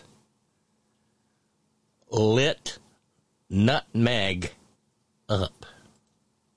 All right. Yes, yes, I know. Megyn Kelly, the blackface expert, had a lot to say about me this week based on something I actually never said. So I just want to tell her, you swung and you missed. Please, girl, move on with your life. It's giving obsessed. and honestly, guys, the Jesus and Santa are white lady is not going to crawl her way back to social relevance on my show. Besides, didn't I murk her once already? Please make a list for your white Santa and pray to your white Jesus for a life. Please. Yeah, it must be deja vu. Either that or I'm catching body number two, which brings me to another problematic white woman who warrants some attention this week. Clarence Thomas. On this very day in 1991, Justice Coke can was confirmed to the Supreme Court. And even though we collectively knew how bad it was then, we didn't know just how problematic Tom would be until now. Tiffany, girl, are you listening to the program? She just called Fappy Clarence Pubes on my Coke can Thomas. I'm so thrilled. The new phone book's here. The new phone book's here. I'm somebody. Now, the man who succeeded Thurgood Marshall, becoming the second black justice, and yet not representing the interests of black men at all, will certainly end up with an equally consequential legacy. For example, after benefiting from affirmative action, he was one of 12 black students entering Yale Law School in 1971. Justice Clayton Bigsby later firmly opposed it. And of course, there's Commander Waterford's staunch stance against abortion rights. There are many, many problems with Thomas, but the biggest his insurrectionist sympathizer. Hold on. Oh, I wish I'd caught this live. Justice Clayton Bigsby? Hmm. This is. yeah, I did. Stephen New York. Did you hear that? She also called him Tom. Girl still got a job so far. Jordan Peele Get Out inspired wife. Sadly, we won't get to see the real housewife of insurrection. Oh, this is for the ages. I love it. Tiffany Cross is throwing so much shade. Clarence and Ginni must have been freezing to damn death. Did you catch that last reference? Commander Waterford's staunch stance against abortion rights. There are many, many problems with Thomas, but the biggest, his insurrectionist, sympathizing, Jordan Peele, get out inspired wife insurrectionist inspiring Jordan Peele get out. Oh. Sadly, we won't get to see the real housewife of insurrection's testimony before the January 6th committee because they reportedly reached an agreement with her to not videotape. But what we do know is this. Ginni was at the Ellipse in D.C. on that fateful day before the angry, violent thugs breached the Capitol. She was in close communication with Trump World between the election and January 6th. She sent frantic emails to at least two Wisconsin state lawmakers and nearly 30 Arizona state lawmakers urging them to ignore Joe Biden's popular vote uh, and choose presidential electors instead. And she's still repeating the same lie that the 2020 election was stolen from Trump. And she denies ever discussing any of her post election activities. This is just a gift that keeps on giving. Matt in San Francisco noting she also slipped in Commander Waterford. Love her. With her husband. Now, do we believe her? What say you, get outs, Georgina? Oh, no. No. No. No, no, no, no, no, no, no, no, no, no, no. We don't even have enough time to get into how problematic these two are. But because today marks the anniversary of Thomas joining the highest court in the land, I thought it was an important reminder that two problematic people were apparently confirmed to lifetime appointments that day. And while Ginni has neither the rhythm nor the range to be a supreme, the bigger point is that she and her husband are a threat to democracy. And when it comes to any case appearing before the court, they both need to get out. Oh, and wherever you all go, can you take this thirsty raisin and a potato salad with you? Because you all seem to be cut from the same cloth. No, now, she didn't. Oh. Uh, and the, the this thirsty raisins in the potato salad. It's a picture of Megyn Kelly. Ask that. Thanks. Coming up next, Walker versus Warnock. Uh, I, I got to make sure to get up on Saturdays for that. What did I just watch? What did we just hear? thirsty. what do you want to What do you want to bet over there at uh, at uh, Sirius XM? Megyn's new nickname is Thirsty Raisin. That's the worst drag name ever. I needed that. I don't know about y'all, but I needed that. We're halfway through the program. There's a twenty-five dollar, uh, a twenty-five dollar matching challenge on the table, courtesy of Ralph's, who so kindly does this um, in uh, in honor of uh, uh, Cure the Kitty Cat. So if that got met, that would get us down to eight fifty, which would be wonderful. I know you hate the fundraising. I hate it too. I just blackface expert Megyn Kelly. Yes, yes, Matt. Yes, Matt in San Francisco. Give her an Emmy. Yes, for that. Just, just for that right there.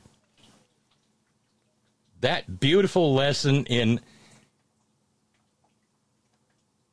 don't start nothing, won't be nothing.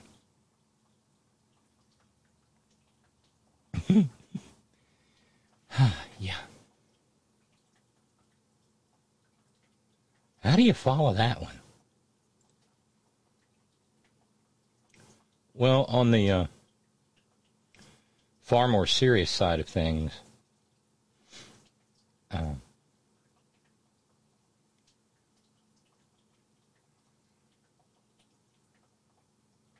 there's a new movie out. It's called Till, T I L L. And uh,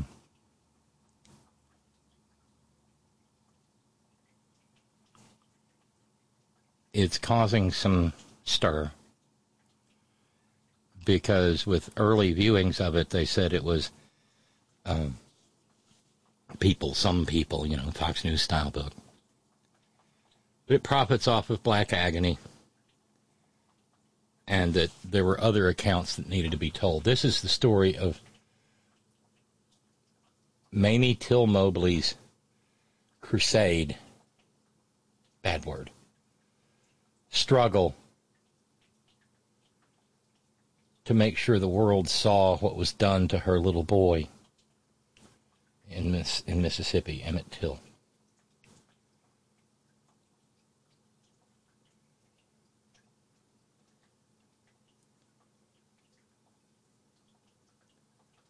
And so, in a uh, in a piece at the conversation,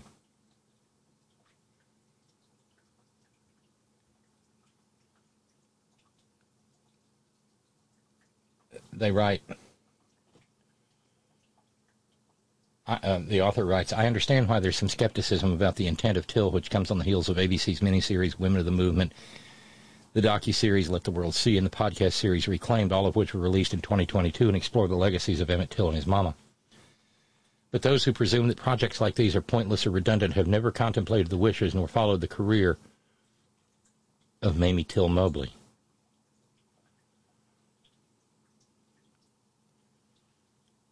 And notes that she worked fearlessly and tirelessly to draw attention to what she saw this nation as. And the author of this piece, by the way, is Brandon Erby an assistant professor of writing, rhetoric, and digital studies at the University of Kentucky, who notes that he has uh, taught courses about Emmett Till, written about her uh, Mamie Till Mobley's activism and legacy. And this is the audio to the trailer. This was my boy. Emmett Till. I got a letter today from Auntie Lizzie. She said Bo's been working the fields. Oh. Can't imagine. Oh, he just doesn't understand how different things are in Mississippi. Are you listening? Yes. Be small down there. Like this? Emmett never thought anything would happen to him. Ah! Meet the mummy, Simmy! He just wanted to go on vacation and have fun with his cousins. But if my son could just get his feet back onto the Chicago soil, he'd be one happy kid. I don't know why I said that.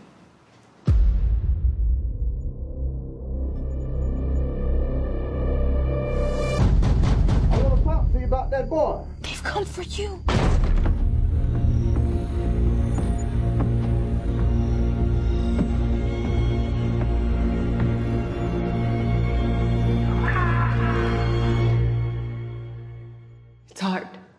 Describe what a mother knows.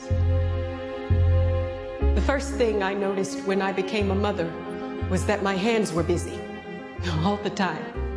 My hand knew him with my eyes closed, just like I know his laughter in a crowded room. It's the same thing when you know all of someone. This was my boy, Emmett Till. The body of Emmett Lewis Till has been found dead. Can I at least just fix him up a bit? No. They have to see it for themselves. You tell me, maybe. How is risking your life gonna help him? Those pictures of your son change people's lives. I can't look, baby.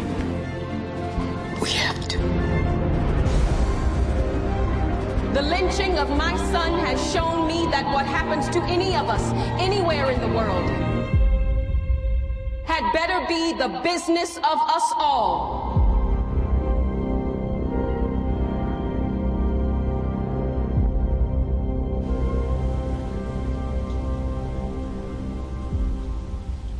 That's going to be a hard watch. But I think it's going to be a necessary watch.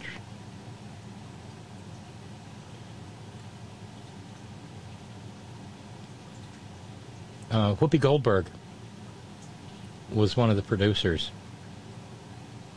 on this film.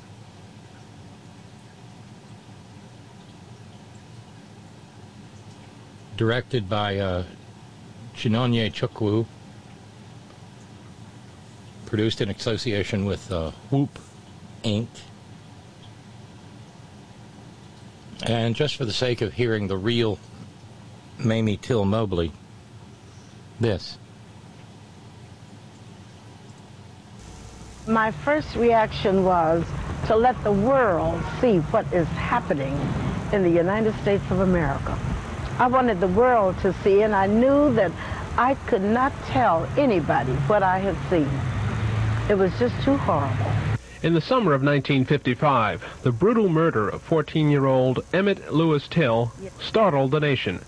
He was in Mississippi on vacation from Chicago visiting relatives. Unfamiliar with the Southern code of white supremacy, Till made the mistake of saying, bye, baby, to a white woman as he walked out of this grocery store. Police found his body in the Tallahatchie River a few days later. Do you have any evidence bearing on this case? I do know that this is my son. Mamie Till's determination to see her son's killers brought to justice inspired other blacks to demand their rights.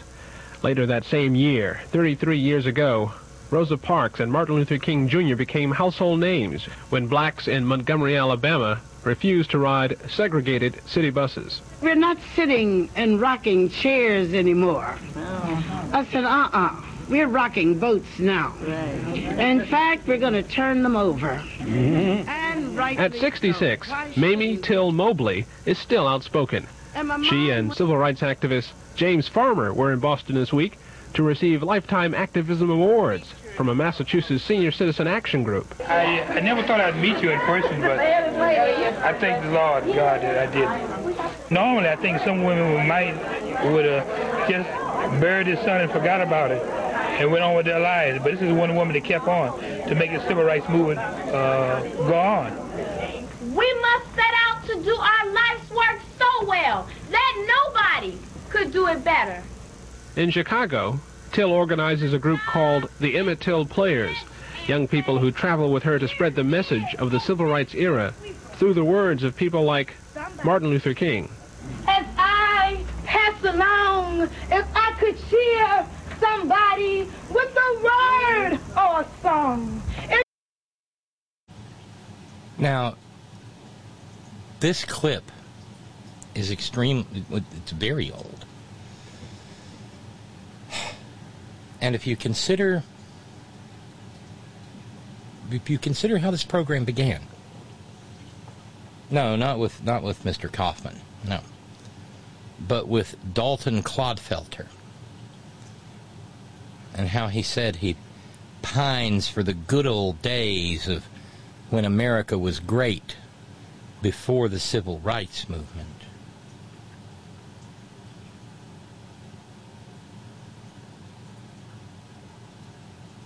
It's hard not to be felt leave, left feeling a little bit grim.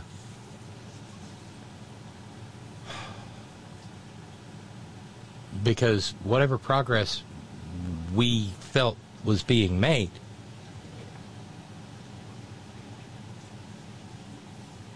the rise of the Dalton Clodfelters and the Neo Maxi Zoom Dweeby Ben Shapiro's and the um, Lobster Daddy Jordan Petersons and Pink Shreks and Alex Joneses of the world make abundantly clear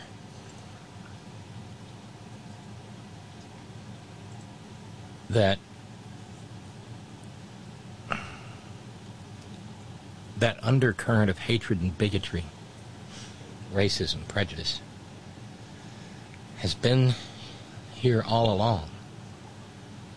Somebody raised Dalton Clodfelter. There are no stories that I've been able to find of Dalton Clodfelter's parents saying, Where did we go wrong? Or, That's not how we raised him. Or, he got radicalized on on uh, on 4chan or 8chan or Stormfront.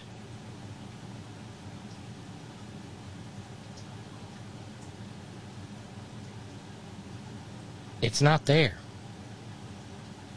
So it's not ridiculous to think that he was raised this way, Dalton Clodfelter. And I wonder, with all my soul, whether Dalton Clodfelter has ever seen a picture of what Mamie Till Mobley wanted the world to see. Look what they did to my boy. And if he was to see it,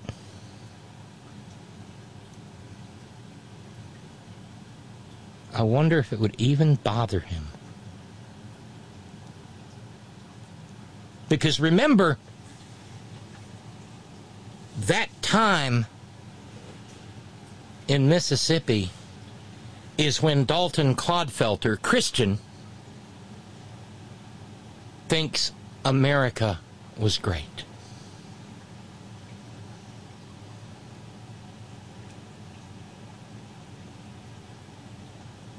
What do you think?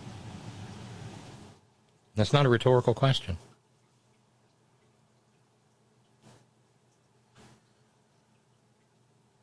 It's 2022. We are scant weeks away from midterm elections that may determine whether there continues to be a United States of America as we know it.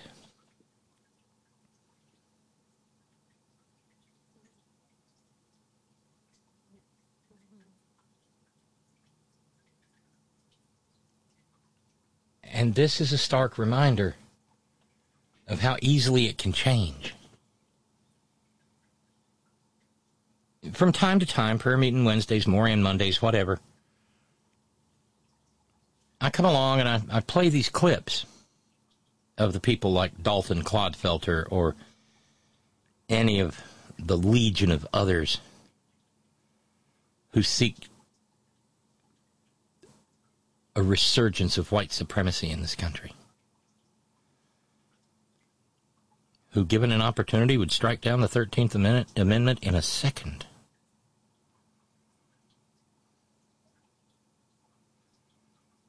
And I wonder. I mean, obviously, like I said, that's a very old clip. Uh, the young woman who's uh, quoting and, and, and delivering those remarks. Hell, she's probably my age now. And she's probably never given up the fight.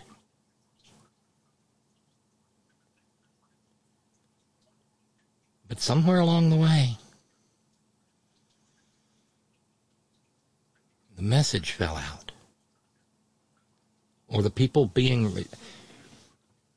Because, and this is the grim part. Just as is the case with what I say about Nazis in law enforcement and white supremacists in the military, I think there are so many that we are scared to death to admit the problem that we have.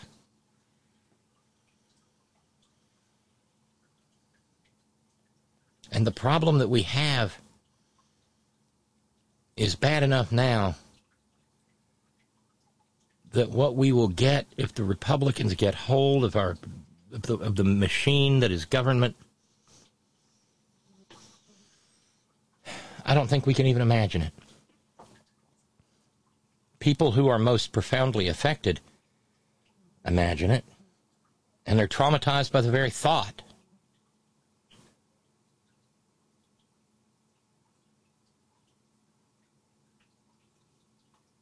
And it is, and I want to make perfectly clear, the same struggle.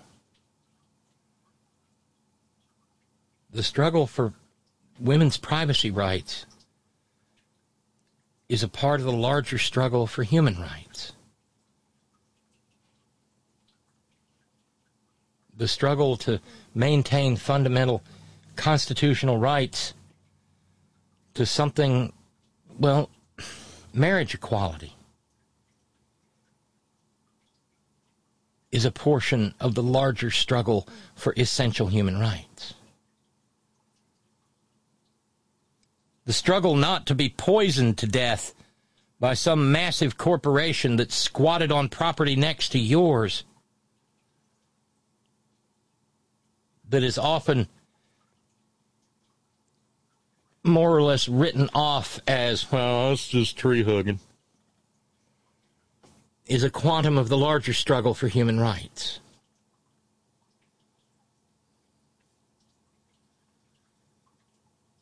And there are, and, and, and, and all of these things, the right's hatred for all of these things can be easily and best understood in their absolutely spittle spraying hatred for the notion of teaching the actual, real, no kidding history of this country that they call critical race theory and object to teaching in the schools. It is probably illegal in the state of Florida and probably Texas and God knows where else to teach the unvarnished truth of what was done to Emmett Till and to teach the reality of the lifelong struggle that Mamie Till engaged in for the rest of her days. She didn't sign up for that. It came to her. Lady B says, I read Death of Innocence, Mamie Till's biography about herself and her son. The words alone were hard to contemplate. The picture of her dead son's body was horrible. You don't forget that shit. Ever. I'm writing a biography on my 82 year old cousin, Will Phillips. He was one of the first black men ever recruited to work for IBM in 1965. He's an educated, well traveled man. He exercises discretion when he talks about his early life. It wasn't as tragic as Ms. Till Mobley's, but growing up as the son of sharecroppers, the segregation, the way you had to comport yourselves among whites, some of y'all will never, ever know. P.S. The pain in that young actress's voice was incredible. I'd wager age was probably born in the 1900s. Yet she channeled that pain. Incredible. I agree.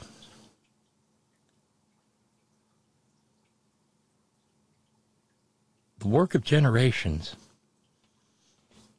is at hazard right now. Just as 100 years ago in Germany, a movement got started that would result in the deaths of millions upon millions of people. A similar movement is alive and well in the United States of America right now. With similar, if not identical,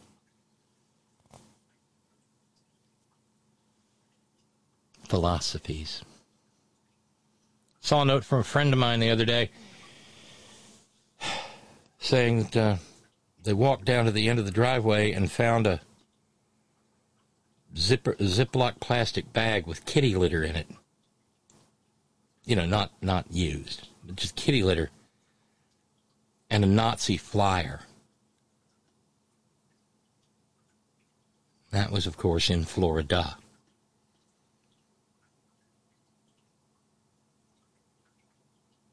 Where people there may very well reelect a man who was supported by Nazis in his first campaign for governor. Because his opponent was a black man.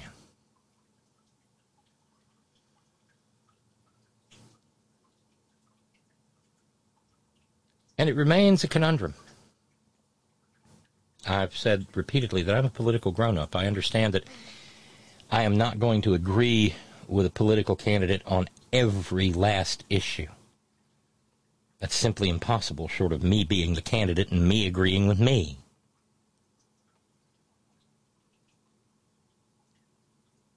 But as a mature, as a, as a political grown up, I can recognize when someone more or less meshes with my ideals. To the best of my knowledge, I've never cast a vote for a candidate and given my support to a candidate who was also supported by the Klan, by Nazis. Never done that.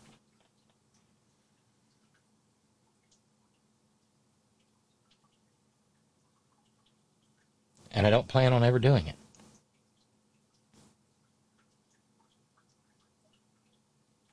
But it happens all the time on the right. And that's a kind of a political science study or a sociological study. How is it that Republican voters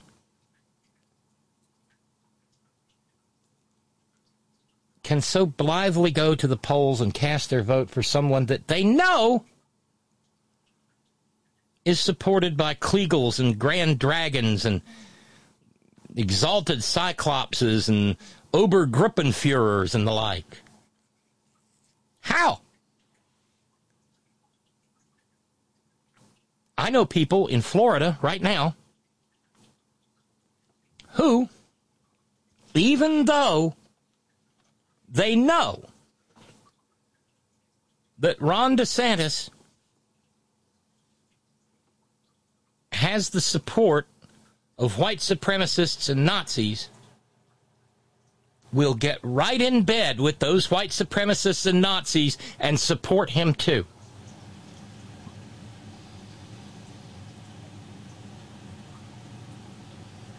Then again, you know, there's the former guy, the son of a Klansman. And there are Republicans who think, well, you know, I'm not a racist. But they can't wait for the racist to run again so they can vote for him. Now, this is one of those places where two things, two opposite things cannot be true at the same time. I'm not a, I'm not a racist, but I'm going to vote for the racist. Well, one of those two things, one of those things has to not be true, and we know it is true that Donald Trump is a racist. He and his daddy got stone cold busted for being racists by the federal government. But people will vote for him and say, well, I'm not a racist. Yes, you are. The lines are that clearly drawn now. Anyone who votes for any candidate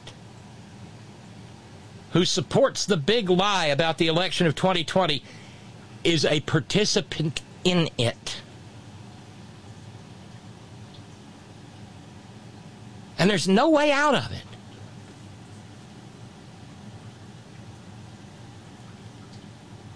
And, you know, we're talking amongst ourselves.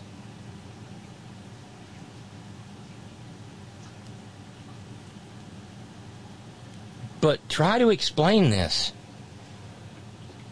to someone not of like mind, and they will look at you like a cow looking at a new gate.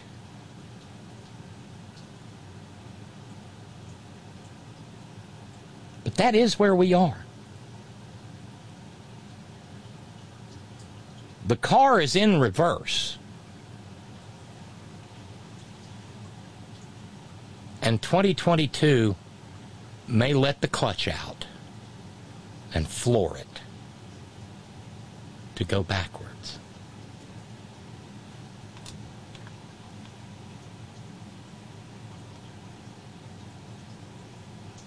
And I find that absolutely terrifying. I know it probably seems like no big deal, but uh, up in Idaho, the state legislature there, because this is another one of those quantum quanta of human rights. The state legislature of Idaho is contemplating a, ba- a, a bill that would ban drag performances in all public venues public parks, public libraries, public schools, public anything.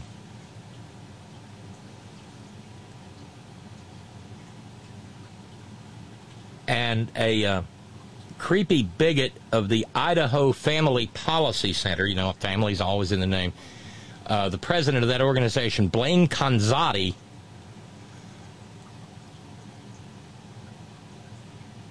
says the bill is ready to go as soon as the session gets underway,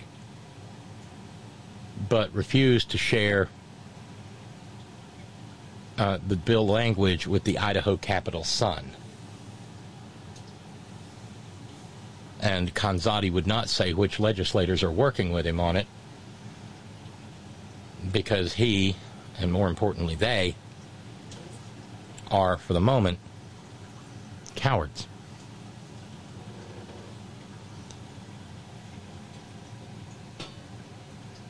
Among other things, Conzatti has been barking and grunting and hooting about a drag performance in Coeur d'Alene, Idaho. You remember Coeur d'Alene? Where the Patriot Front, was it? Was caught just as they were getting ready to go in and start beating and maiming and possibly killing participants in the Pride celebration there and were only discovered by accident and some shadowy donor paid the bail for every one of the arrested fascists?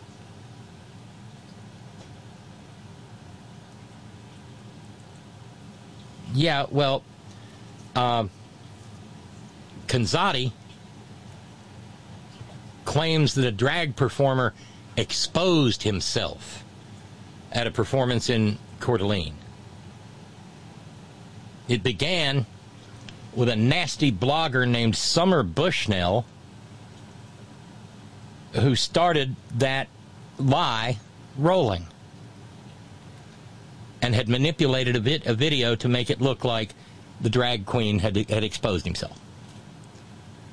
The prosecutor's office got hold of the video, saw it, see, saw that it had been manipulated, and declined to press charges. And the drag performer has since filed a defamation lawsuit against Summer Bushnell. But that doesn't stop that doesn't stop these theocratic fascists from continuing to cl- claim that something that is demonstrably false is true.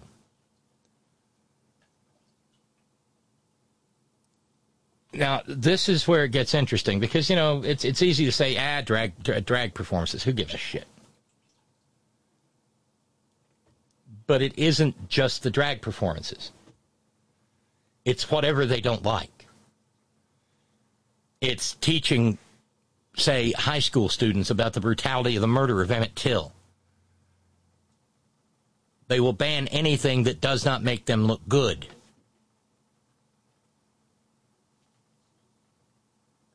And this Conzatti, Blaine Conzatti creep,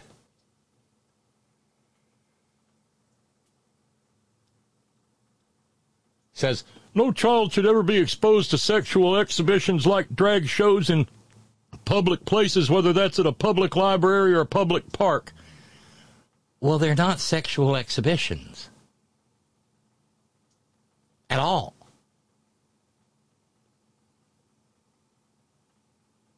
And so the Idaho Family Policy Center is saying that the Idaho State Constitution contains language that sa- that means that the state of Idaho can ban drag shows.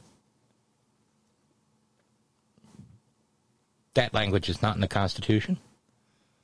But there is a section of the Idaho Constitution that says the first concern of all good government is the virtue and sobriety of the people and the purity of the home. If that sounds vague, it's because it is.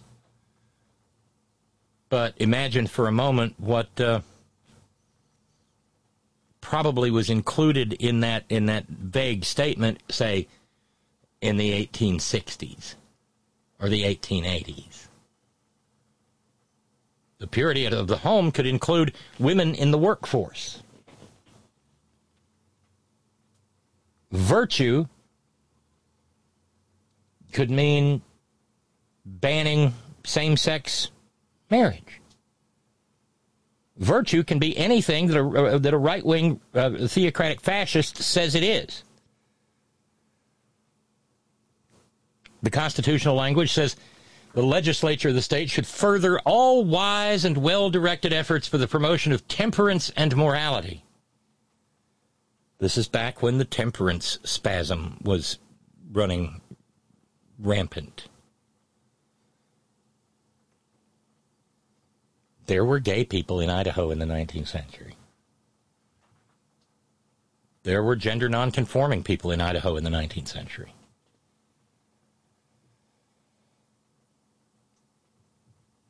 And Blaine Conzatti says plainly, well, there were many Supreme Court decisions from the 19th century dealing with public virtue and how sexual practices should not take place in public because it degraded public virtue. And a lot of that shit's been overturned because it is not the business of government and it is, in fact, discriminatory.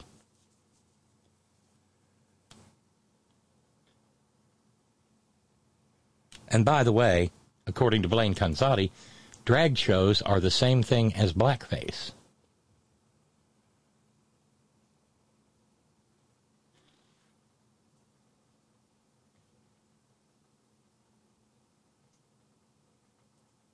Thirty-five hundred people have signed Blaine Conzatti's petition.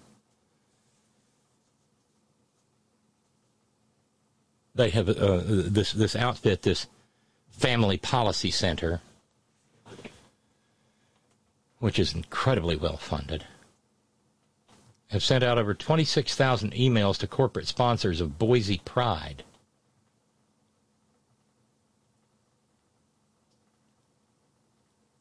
Trying to run corporations away from, uh, and, and Lord knows rainbow washing is a thing.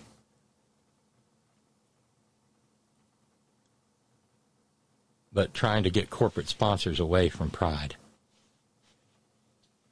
It took them a day and a half to get their mouth walking, knuckle breathing freaks to send those 26,000 emails.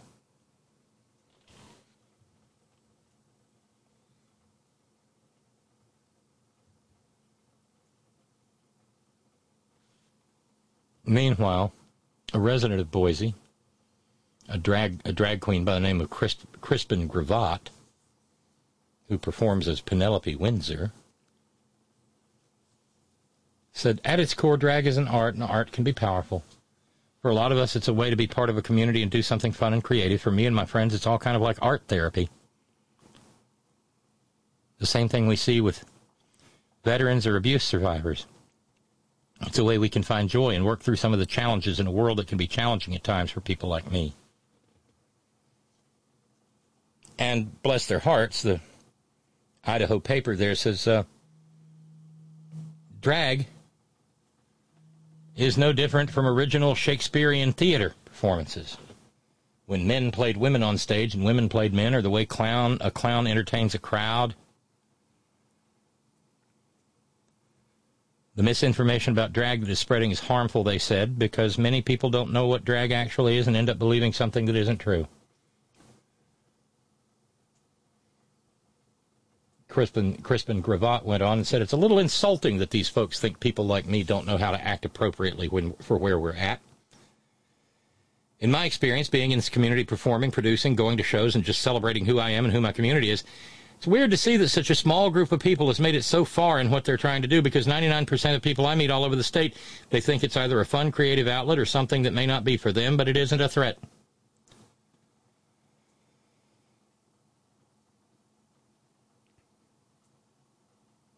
And the only way to make it stop is to make it stop. The bigots will not stop voluntarily. If they manage to ban drag in Idaho, they'll come after someone else some other marginalized group. God knows the, they're doing the drag bill now because they've already done the trans kids in athletics bill two years ago and it's hung up in federal court.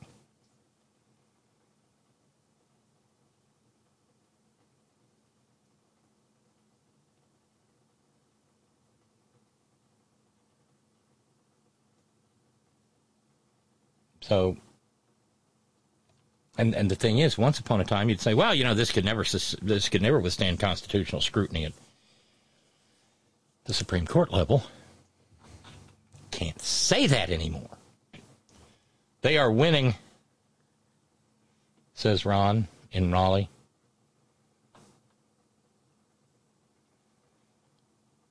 An article. Tudor Dixon blames the 2021 Oxford, Michigan high school shooting on of course, critical race theory. Almost all these cases, we see what we saw most recently in Oxford, where there was a warning sign, and we've become really lax about allowing parents to bend the rules on those contracts they're signing. That's what Tudor Dixon said when asked about preventing gun violence. Our schools have become so lax on allowing this, allowing parents to break the contract and then extend the rules or change the wording or allowing them to have a child that's in desperate need of help to go back into the classroom, and then tragedy happens. So we need to be seeing this ahead of time. We need to have training instead of doing all this critical race training. How about we have training on spotting an emergency before it happens? And remember, Tudor Dixon is a, uh, I presume, former soft-core porn actress.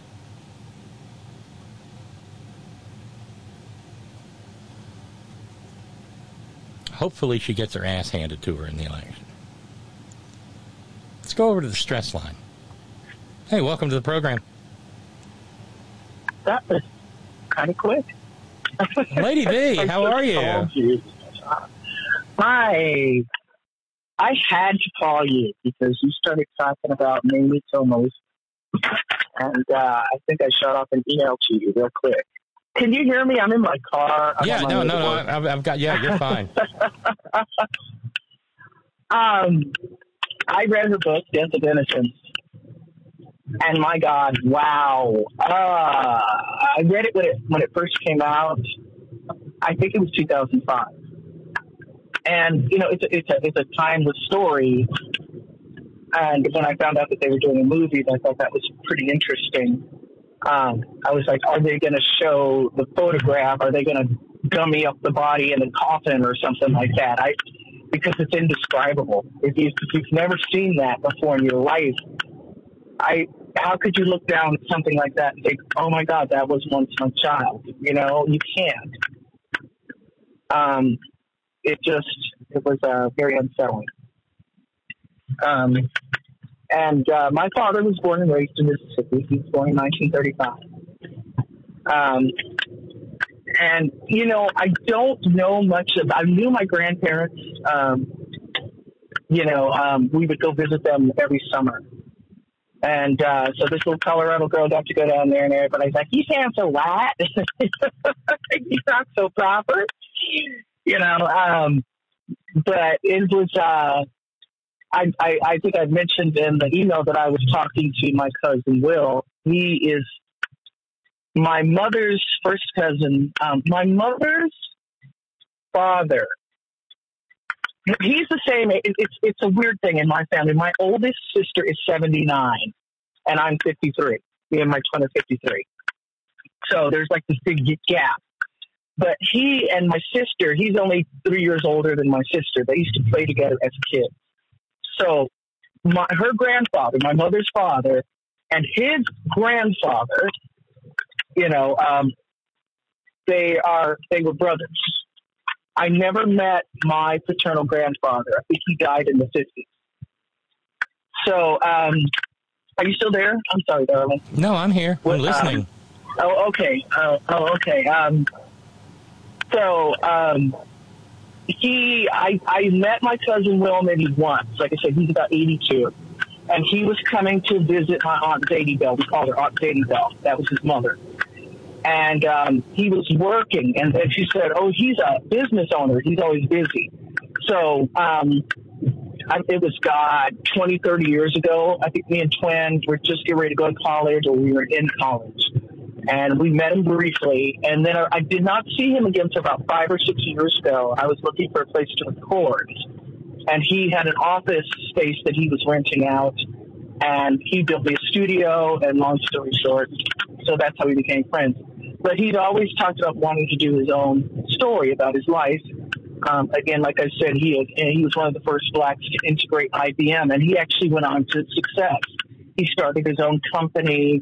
Um, he's traveled the world. He speaks a little French. Just a really great, fascinating guy.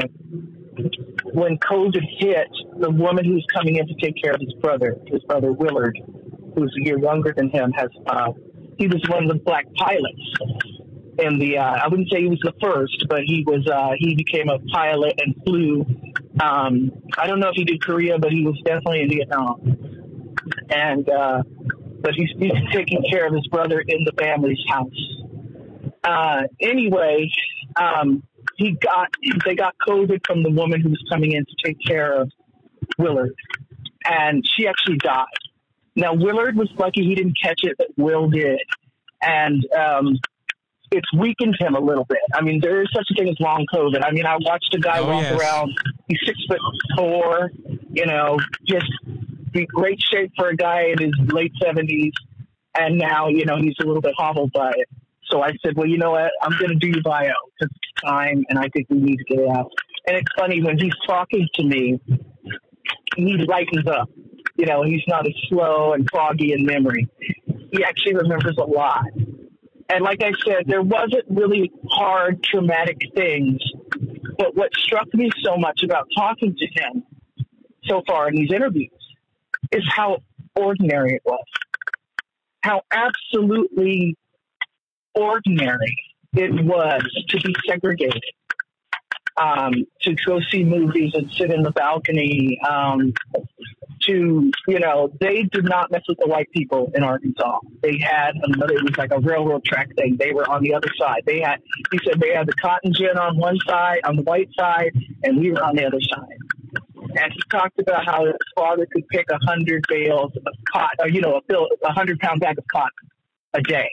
He was a strong man, and how he used to follow the the plow, you know, with the, the mule in the front pulling the plow, you know, and his father was very strong and he could do a lot of work.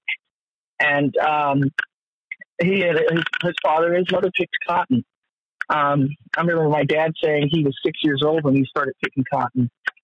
Um, but I, I think what struck me most about Will's story and what he's been telling me, again, like I said, how ordinary it was, and how there's a lot of people, little ones being born today, little ones like my nieces and nephews who were born in the late 80s, in the 90s, who, you know, they'll know from what we tell them, but they have no idea. Even though we are in a new century. For me and you, you know, for folks our age, that wasn't that long ago in our lives. For Will at 82 years old, that was his lifetime. And it was so vastly different from what we're living in now. It's incredible. I'm going to hit a spot, but you might lose me a little bit, but I'll be back, okay? So Okay, if you, we're if you good. don't hear me. Yeah. Um, so anyway, um, I like I said, I had read. I think we're hitting that spot here. Um, I had read a Mamie Till Mobley's book, and I I went and I'm just listening to that, just listening to her channel that pain was absolutely incredible, and it made me think. And I think I've mentioned this in an email that I either sent you or did not. Um, how we blacks as a collective, how we we're not we're individuals yet we're not. Because when something happens to one of us that's bad, it happens to all of us.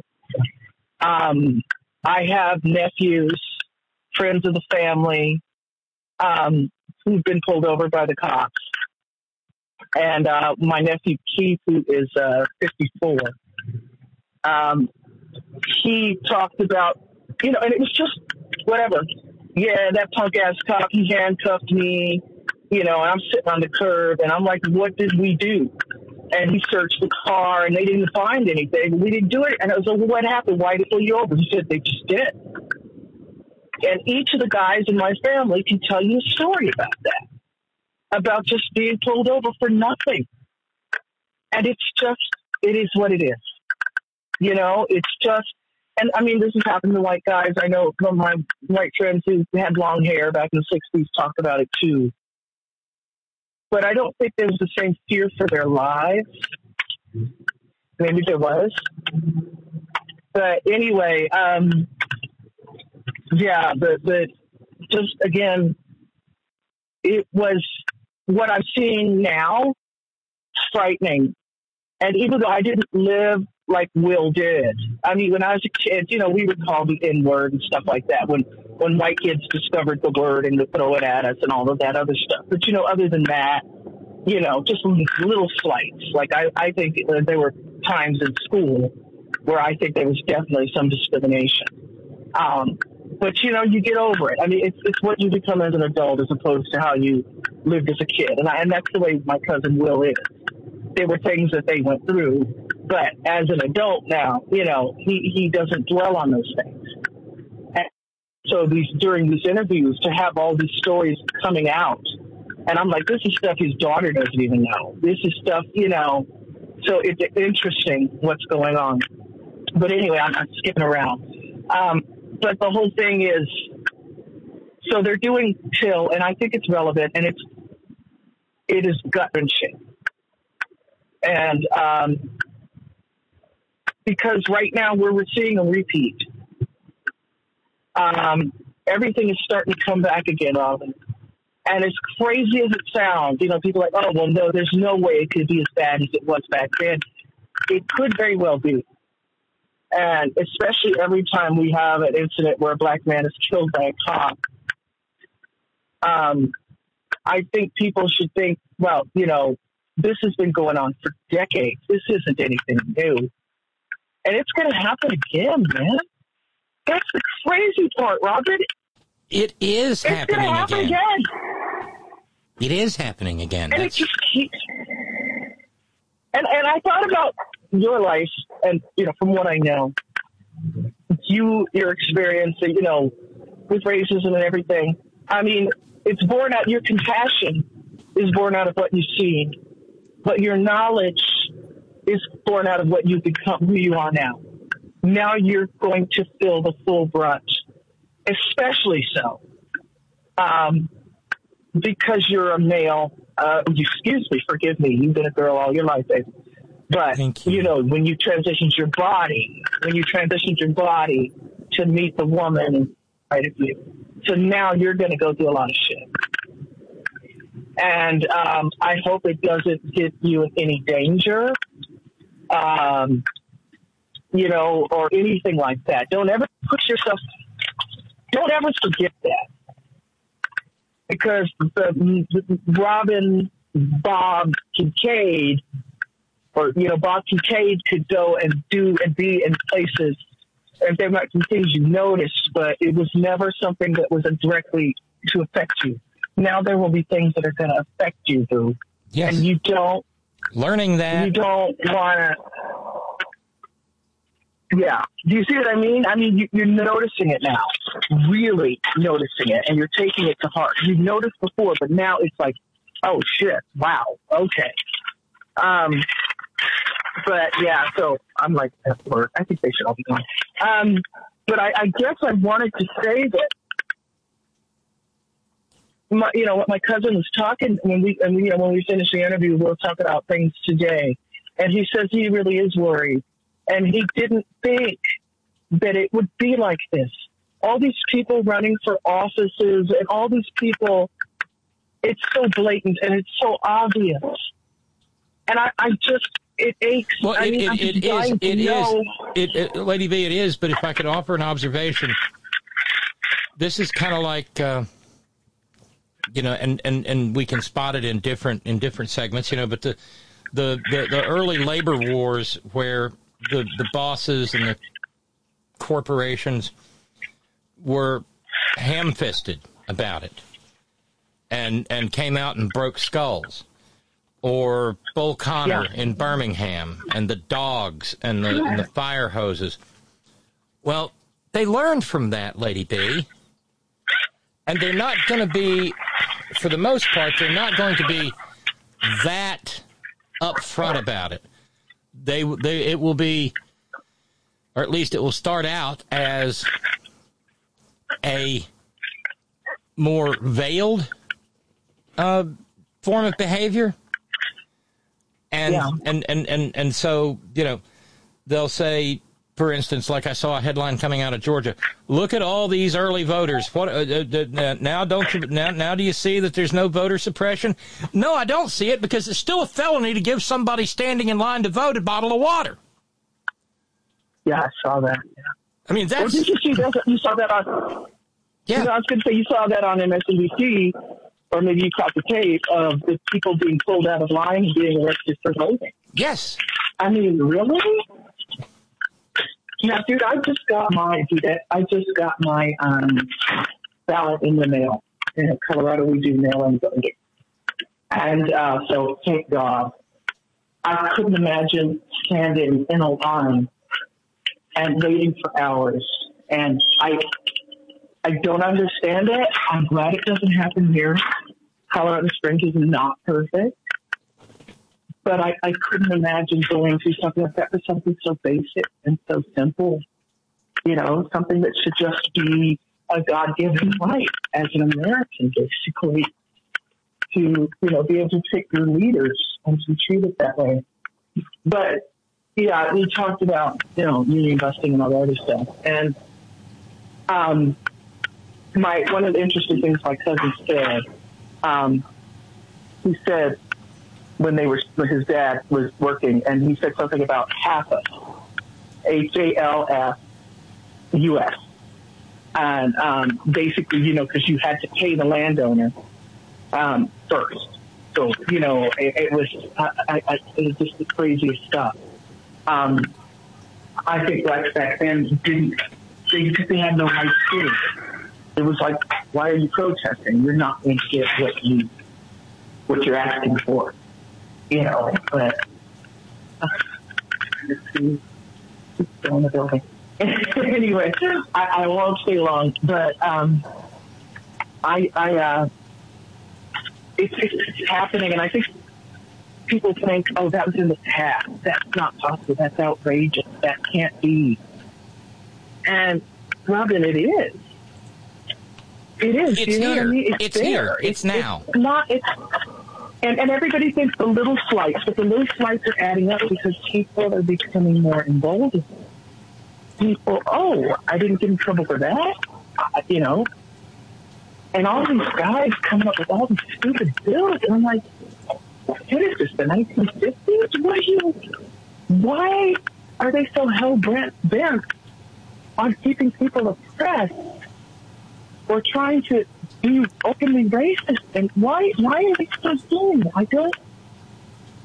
because because because know, it works okay you know it's a larger question uh, Uh. i saw a friend on facebook asking and it was a, it was a, a story about the overall uh, well about all the negative ads and all the hate filled ads all over the country and my friend on facebook asked the question and uh, uh, she's an academic and she said the larger the larger issue is why does this stuff continue to work on white voters? Yep. and that's a valid question. Uh, ron and raleigh just sent this along to me. Uh, and i'm going to share the clip. You'll be able to hear it. And uh, Okay. brother bishop steve from georgia stand sent me the, the, the link as well. This is just an excerpt from marcus flowers debate against marginal trailer queen and thi- this is just this is just they're, they're just making shit up and people gullible people who want to believe and want a reason to be a and this is the bottom line i think people resent not being able to hate other people at will uh, i don't know I, don't, I don't know what some of that noise is but uh, um, It was. It was me. I, I had to. I had to check something in one of the restrooms. Sorry. okay, no, no, no worries. But just this clip, real quick. Marcus Flowers and Marginal Trailer Queen. Party. The Democrat Party is the party of child abuse. It's the party that represents grooming children and sexualizing them in school, teaching anti-white racism in the terms of CRT education, and genital mutilation of kids, kids that can't even get a driver's license, can't get a tattoo, and cannot vote. How do you stand there and represent the Democrat Party as a father? And do you believe in genital mutil- mutilation of children under the age of 18 and, and these puberty blockers? See? Not a word. There, there was there was no truth in any of that. Just once, once I want somebody to look at her and say, first of all, you moron, it is the Democratic Party. Yep. Maybe with some letterhead from the Democratic National Committee. You see that I see? Can you just not read, Marge?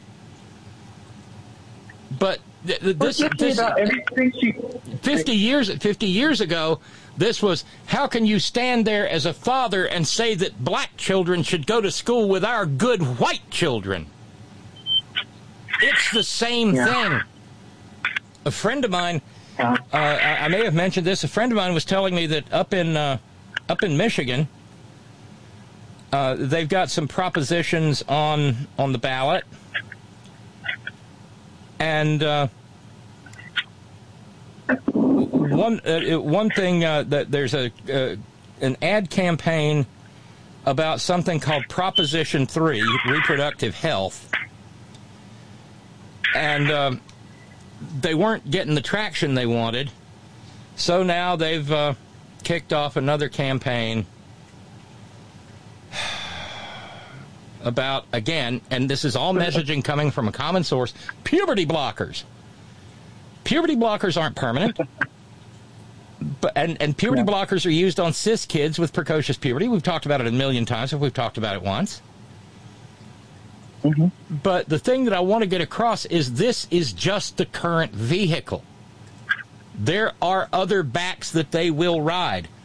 But, um, so guess what? The local GOP has now gotten oh my God, they've gotten this. You know, there's a sizable Muslim community in in Michigan, and guess who's gotten in bed with the GOP on these on these on these basic rights issues? I, I couldn't have been the mayor because uh, I mean, is it the mayor? No, no, Oh, no. I'm The, the, thinking of the, the the, the conservative Muslim community has joined up with the right Oh. with right with right wing Republicans barking and grunting and hooting about gender issues and women's rights, women's privacy issues. And there's part of me that's wondering where the hell is Rashida Tlaib? I can't believe that she would- you know, she needs to step into this and she needs to call out Well, her- I think- but then again, I call No, for I- I, I call for Christians. maybe- I call for Christians to call out the Dalton Clodfelters, and that doesn't happen either. And, and I think I think maybe Nancy and you know Pelosi and those guys are kind of keeping a lot of those women keep your mouth shut because we haven't heard from AOC and um oh my god I can't remember her name. The squad. We haven't heard much from them at all. They've really been keeping a low profile.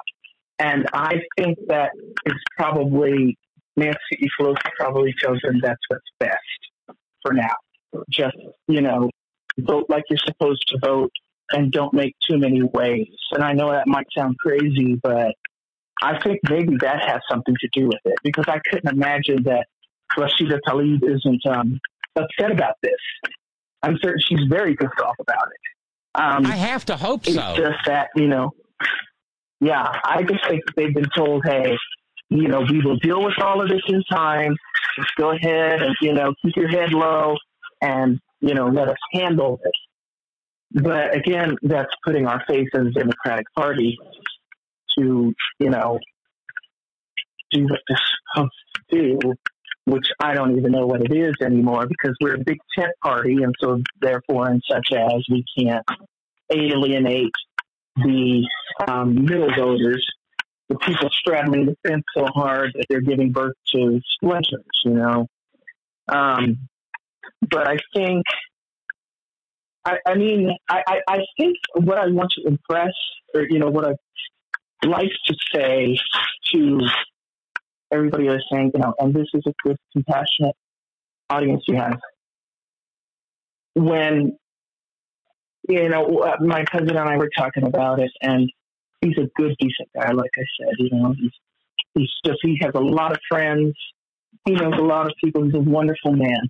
So talking about things involving race, it doesn't happen very often um, because he knows better. He knows how to be discreet. He knows, you know, how to comport himself um, among people of different races. That's what he had to do as a salesman, as a marketing representative, and all the other stuff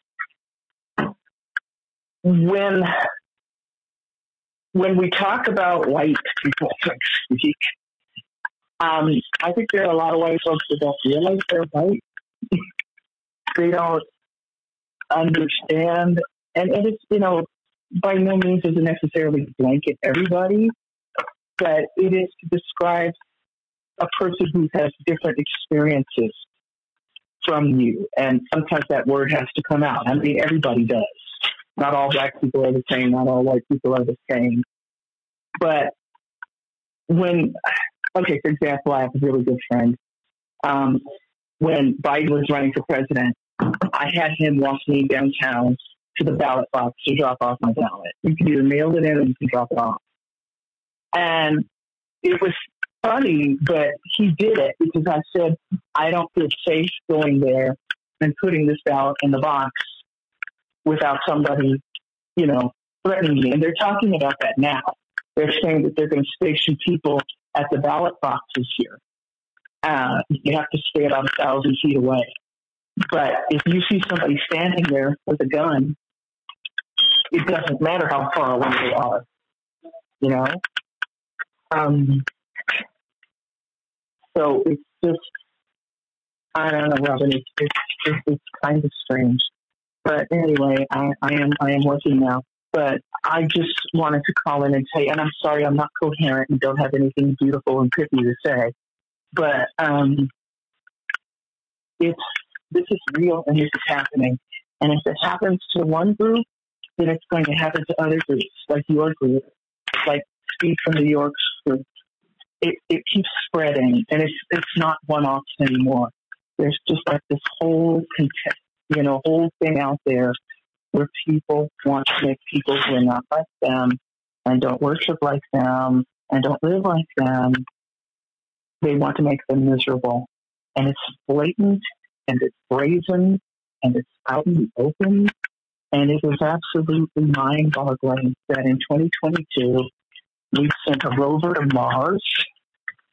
We have, you know, even at my eye doctor, they use a the little electronic screen for your, you know, they're not even using the paper thing anymore to check vision. um, but anyway, I gotta go. but I understand. There's work to be done. I'm so glad you called. work to be done. I am so glad you called. And, you And I know. And, and, and Jude said a little bit ago, Our Lady B, just hearing her voice, even before she offers her insights, has provided a connecting line for me and us. May she always know how her writings and her voice provides a sense of being a lighthouse during the time of storms on this woman's path. Deeply grateful, Jude. Oh, dude is like a rose. She's like a lotus flower petal, just spreading all that warmth and beauty. It's wonderful. Um, but anyway, so maybe some other time we could talk. But I'm just telling you what you said about me. So most exactly. That's a powerful movie, and you may not be able to take it. I'm telling. If it's anything like the book, you really may not be able to handle that. Um, it's important but oh my gosh. Um, and his picture made Everything Magazine and Jet Magazine, I think. Yes, yes. And so I had relatives who saw that, and you know that's nothing. Any no mother wants to do that. Black. No. And and you know I'm I'm not even being that close to sarcastic when I say I would would not be surprised if Ron DeSantis tries to tries to ban it from being screened in Florida. The fascists Oh, are here. They are here, Lady B. Okay. And and they're behaving just uh, like fascists did a hundred years ago. They come for the people that they call the deviants, and then they come for the people who aren't racially pure. hmm And you have to, and that's what people have to understand. And that's what I was talking about, white people, speak. Don't exclude yourself from that because it's you can you can only withstand so much injustice for so long. Not every white person nowadays is racist. A lot of people are woke, whether they hate the word or not. And if they didn't think they were woke before, they should be now. There's nothing wrong with that word. It just means you're aware of what's going on. You're aware of the injustice in The, the, the opposite of the opposite of woke is comatose. Who wants to be comatose? Mm-hmm. Right. So, you know, and and a, a real quick thing on COVID too, you know, how everybody's kind of ignoring it and acting like nothing happened. You know, like the last two years we didn't go through with some type of fundamental shift in our thinking and um, the, all the mental things, but you know, the, the pain and the grief and everything that people are feeling that's riding underneath the surface. You know, they'll go to a, a bar and try to drink it off or smoke it off or whatever, but it's happening to everybody. There is a change. Maybe it's the age of Aquarius. I don't know, but it's there's something going on, and we're all going to be caught up in it sooner or later. So just prepare yourself well, and let's try to get through this damn election. Vote Democratic, straight ticket, you guys, please, because yeah, democracy literally, utterly, absolutely, one hundred fucking percent depends on everything that happens this November. If we lose seats, if we lose seats, Robin, Robin, if we lose seats, I can't even, I, I, I can't even imagine. I mean, it's that. No, I don't. I don't. If if, if we've lost if we've lost the House and or the Senate on November the 9th, I, I, I don't know. I don't know what this program's going. I don't know. I don't. I don't. I don't know. I don't know how to do the Yeah. program the next day. Yeah. And But uh, you it know, could affect you. They could, they could start saying, you guys can't broadcast this stuff anymore. I mean, it sounds outrageous, but who knows? Who knows what can happen? Well, I mean, they it, it- look. There are there are, uh, there are Republicans down in my state capital or all over this state right now that if they could figure out a way to do it, would make sure that I never took another dose of estrogen. They want me dead. They want that- people like me dead. That would hurt you, yeah. That would hurt you. I would hate to have the progress that we have and watch it be in reverse. My God, the people have killed themselves over stuff like that, and we don't want that for you, Robin. God, we No. don't want that. And, and again, Ron DeSantis No. down in Florida is already forcibly be, detransitioning trans men, trans women, and non-binary adults. Adults, not kids. Adults. Like we have no agency over our life anymore. We don't. We I guess he thinks he knows what's best for us. And we just deal with it, huh? One man, one man and his friends are doing that to the entire country, and it affects one, it affects us all. Okay, sweetheart, there are like two people All right. working tonight, and they don't even work. They're not even supposed to be here after five. So I gotta. You got to skedaddle. I you it. guys take care. I know, and and thank you so much. Um, thank you for all the compliments, guys. Uh, and uh, yes, I am a writer, and I am in the process of writing a book. So hopefully, we'll see what happens. I can't wait to. Um, I can't wait to read the bio. Oh my gosh, it's gonna be cool. Look off. Bye. All right. See you, Lady B. Bye. The one and only Lady B. What a delight it always is to hear from her. Oh, and by the way, uh, I had a note uh, from Matt in San Francisco going back to the Idaho story. And again, it is, it's all part of a piece. Wherever, wherever they start, whatever, what, wherever they break the circle, they will then begin to consume whatever's next to it, whatever's tangential to it, whatever is. And so, as I've said before, this is because of. This is because of what they think will win for them. Ban drag? asks Matt in San Francisco. These people just don't know how to f- have fun. To do drag correctly, it takes imagination, creativity, humor, and it ain't cheap. Oh my God, the wigs alone would break me.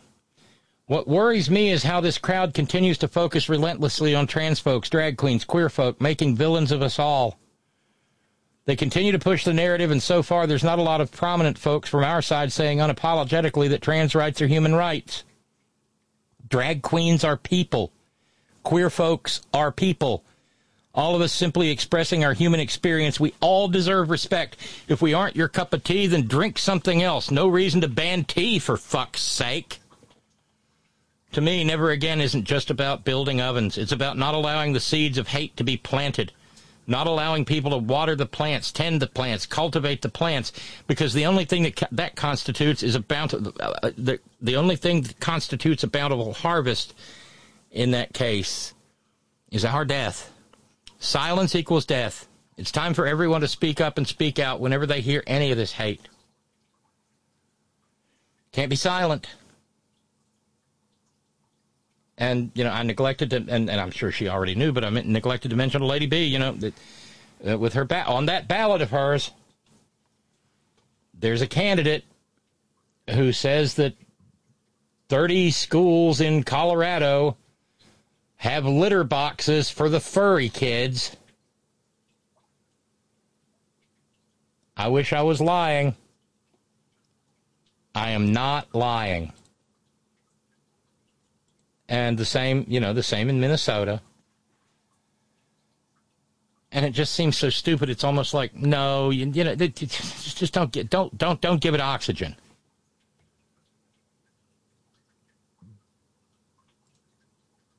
But we have to talk about it. We have to call it out.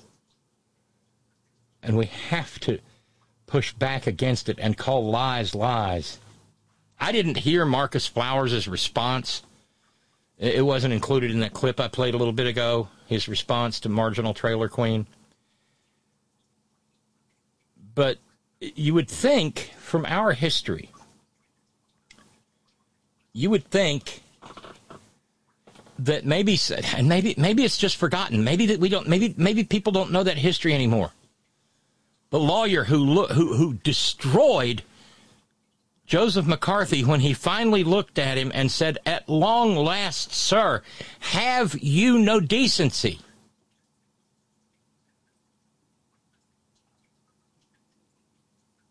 There's a lot of people that need that said to them right now.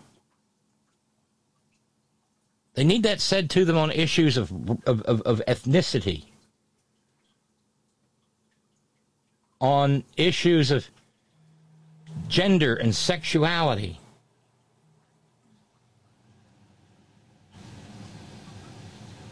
On issues of r- privacy rights, I, it it absolutely boggles my mind that remember in November has somehow not managed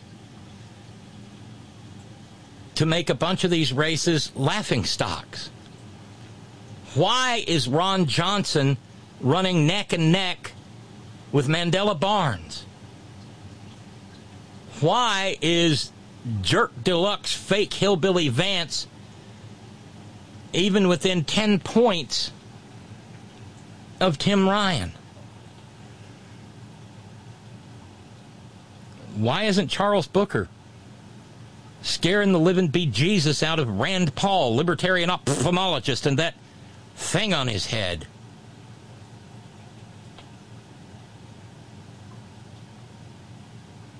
Because they are using a messaging strategy that plays into white grievance and white fear. I know younger people, millennials, with little kids, and they're losing their shit. And I think it's because they're scared to death that one of these days, I mean, they're, they're so committed to gender issues, they're afraid that one of these days their kid's going to say, well, you know, I'm a whatever, whatever, whatever isn't what they were assumed to be at birth.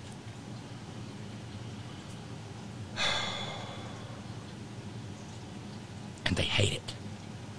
They hate it. And I understand some of that. Because I lived in a lot of pain for a lot of years, trying to make sure that my parents never had to deal with my shame. And so I sacrificed my own life. Big chunk of it.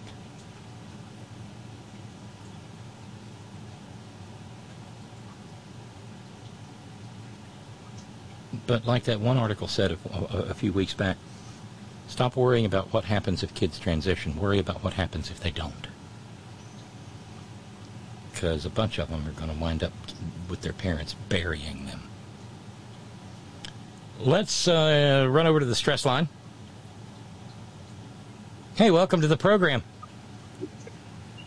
Hey. Hey, Shorty, how hey, are Shorty, you? You got me all upset.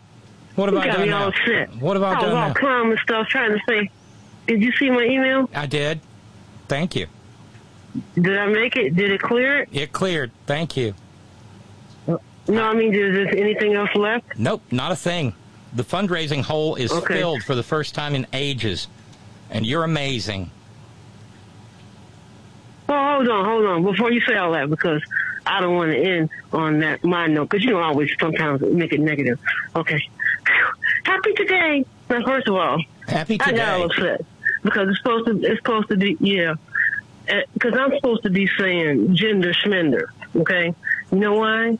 Because we shouldn't have. I got all upset because I can't stand talking about gender stuff. Because it's supposed to be human to human. Right. And if we can't be humans to humans, I'm just gonna say gender schmender because that keeps people saying, fuck. you know, you know, you know, I can go there, but I can't do the head roll, and I don't want to hurt my shoulder. But Right. oh, so I got that part out. so what do you call it? Why I oughta? Yeah. I didn't know all that was still going on, and I really can we be human, human? Because they they're doing all this stuff to side not sidetrack us. They're trying to make us have too much stuff going on, so we forget about what's really going on. Okay, and it's human to human. And if we can't be human to human and see that the earth is talking, you know, and they're gonna keep acting stupid, and we're gonna just keep acting nice and putting their, put what do you call that thing? It's, it's giant, and it looks just like you when you stare at it. Yeah, a mirror. Yeah, just hold a mirror to their faces. I'm trying. I'm trying. I'm trying to find nice stuff to say. I really. I it's know. hard. Being put on hold listening to all that, girl. Hey, everybody. Hey, Shorty. How you doing? So, what's the, are you in the plus? Yes, we are. We are. uh, We are. We are caught up. We are caught up all the way up to this here day. So we'll just have rather, Okay. you know, and hopefully we'll we'll be able to stay out. Just of the let hole them for the know what rest I of the did. Well, Shorty, Shorty, That's Shorty, what- yeah. Shorty just wiped out the fundraising hole, y'all. Every last penny of it. And so hmm. we are here at. Because I said I would. Yes, you did. Yeah. That's what we do. It is indeed. Because you know what, y'all? It's going to get real stupid on CNN and on other places. It's going to get real stupid. And we need her here. So let's keep her in the plus. Can we do that? I heard him all say yes. Yes. How you doing? You know, I'm doing. I'm doing real good.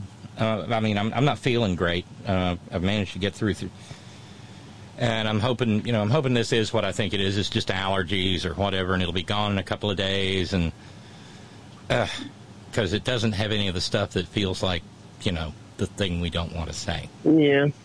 Uh, but you're getting you're, Well, getting, you're, you getting, know, you're getting big love. Uh, uh, Ralph just sent a note and said, "Woohoo, shorty!" So thank you. Yeah, well, I can't clap, but I'm going to try. But here's the update. They got me on the little, uh, I'm out of the, the yellow zone. I still have to wear the little wrist because I'm the yellow band that says I'm a fall risk. So I'm thinking yellow zone. I thought I was COVID or something. I'm like, nobody told me nothing. I'm all down. It's the it's the standard 14 day mandate, you know, before you can move anywhere.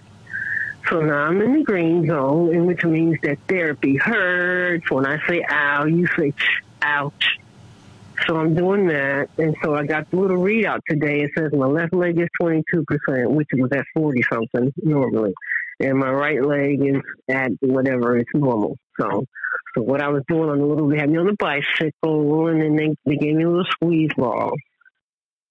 So I go to get my stuff, my shoulder checked out, but I'm walking. I'm on tiptoe, but I'm we walking. are, and, and we are so proud of you. Uh, and and uh, Jude had just written in a minute ago and said, uh, "Ask Shorty if she needs any support as she resides there at the rehab center. I'm here, willing on whatever level it may be." So Do you know what support I need? I need some pull-ups. No.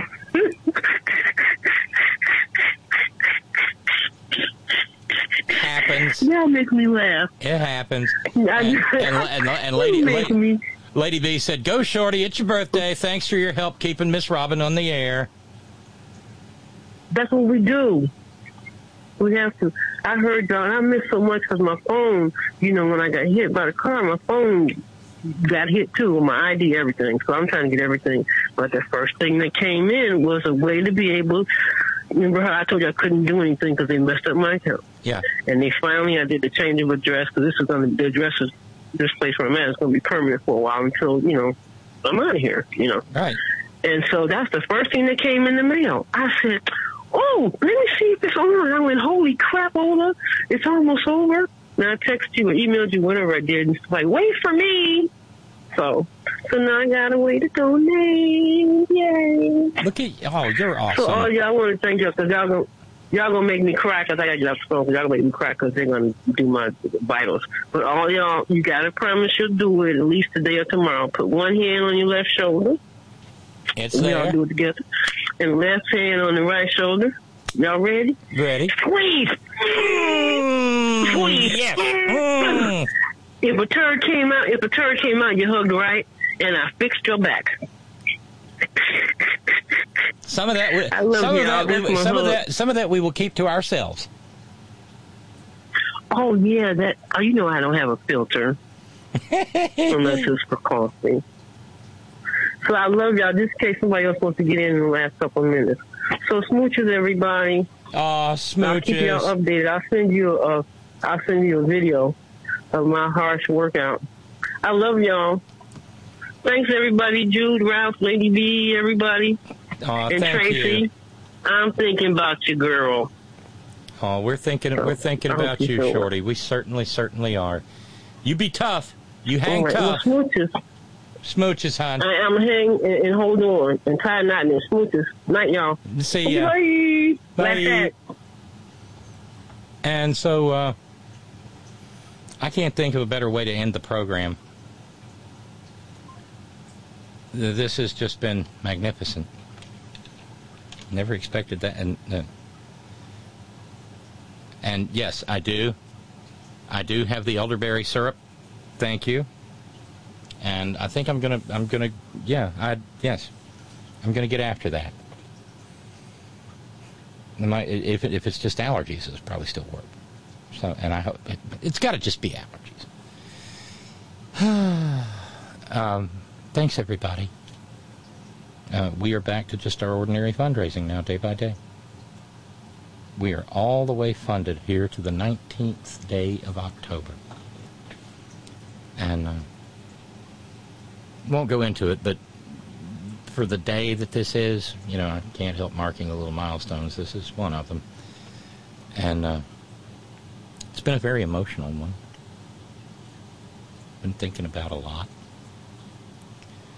And y'all just helped immensely.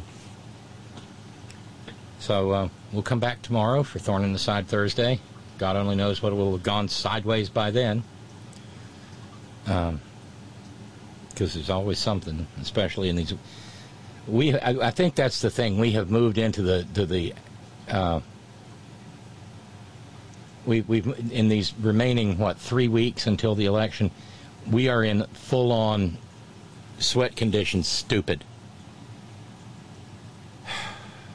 And then, like I said, talking to Lady Lady B, I'd, I'd go out, vote, get people, help, give a ride to the poll, eh, whatever you can do. We have a country to save. So thanks to all of our Patreon and PayPal subscribers. Thank you. To our a la carte contributors. Oh my goodness. Thank you so much. Thanks to each and every one of you who share your precious finite time engaging in the program in whatever manner you so choose. Thanks to our all volunteer staff. Thanks to uh, pinch hit midweek chat room utility moderator and all around great guy, Brother Bishop Steve from Georgistan. Thank you, Brother Deacon Asa. Thank you to our new, news ninjas. Remember, brand new fresh Malloy on the way, 9 p.m. Eastern Daylight Time, 6 p.m. Pacific. I'll be filling in for Mike on Friday and Monday, so I hope you'll uh, stick around and be there and and uh, enjoy the uh, enjoy the ti enjoy the time with me. Thank you, John Fox in Australia. Thank you, Ben Birch, WhiteRoseSociety.org. Thanks to the hardest working, bravest people I know, the folks at Coal River Mountain Watch, CRMW.net, 20 plus years at the forefront of the struggle for human rights and environmental justice in Appalachia. Now a proud union shop for almost a year now.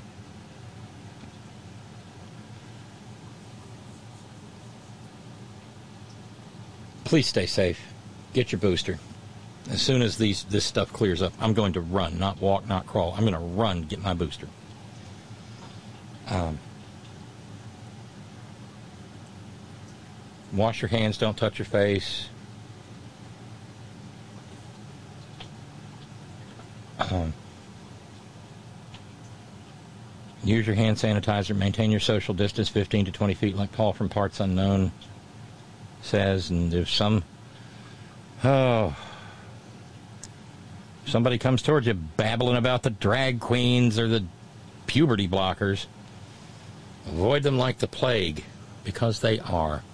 And yes, Tom in sunny San Rafael says, Oh my God, Shorty, endless cowbells. You know what? You're absolutely right. That's a yes. Thank you, Tom. And always, always, always, Gina, it's all for you. Later.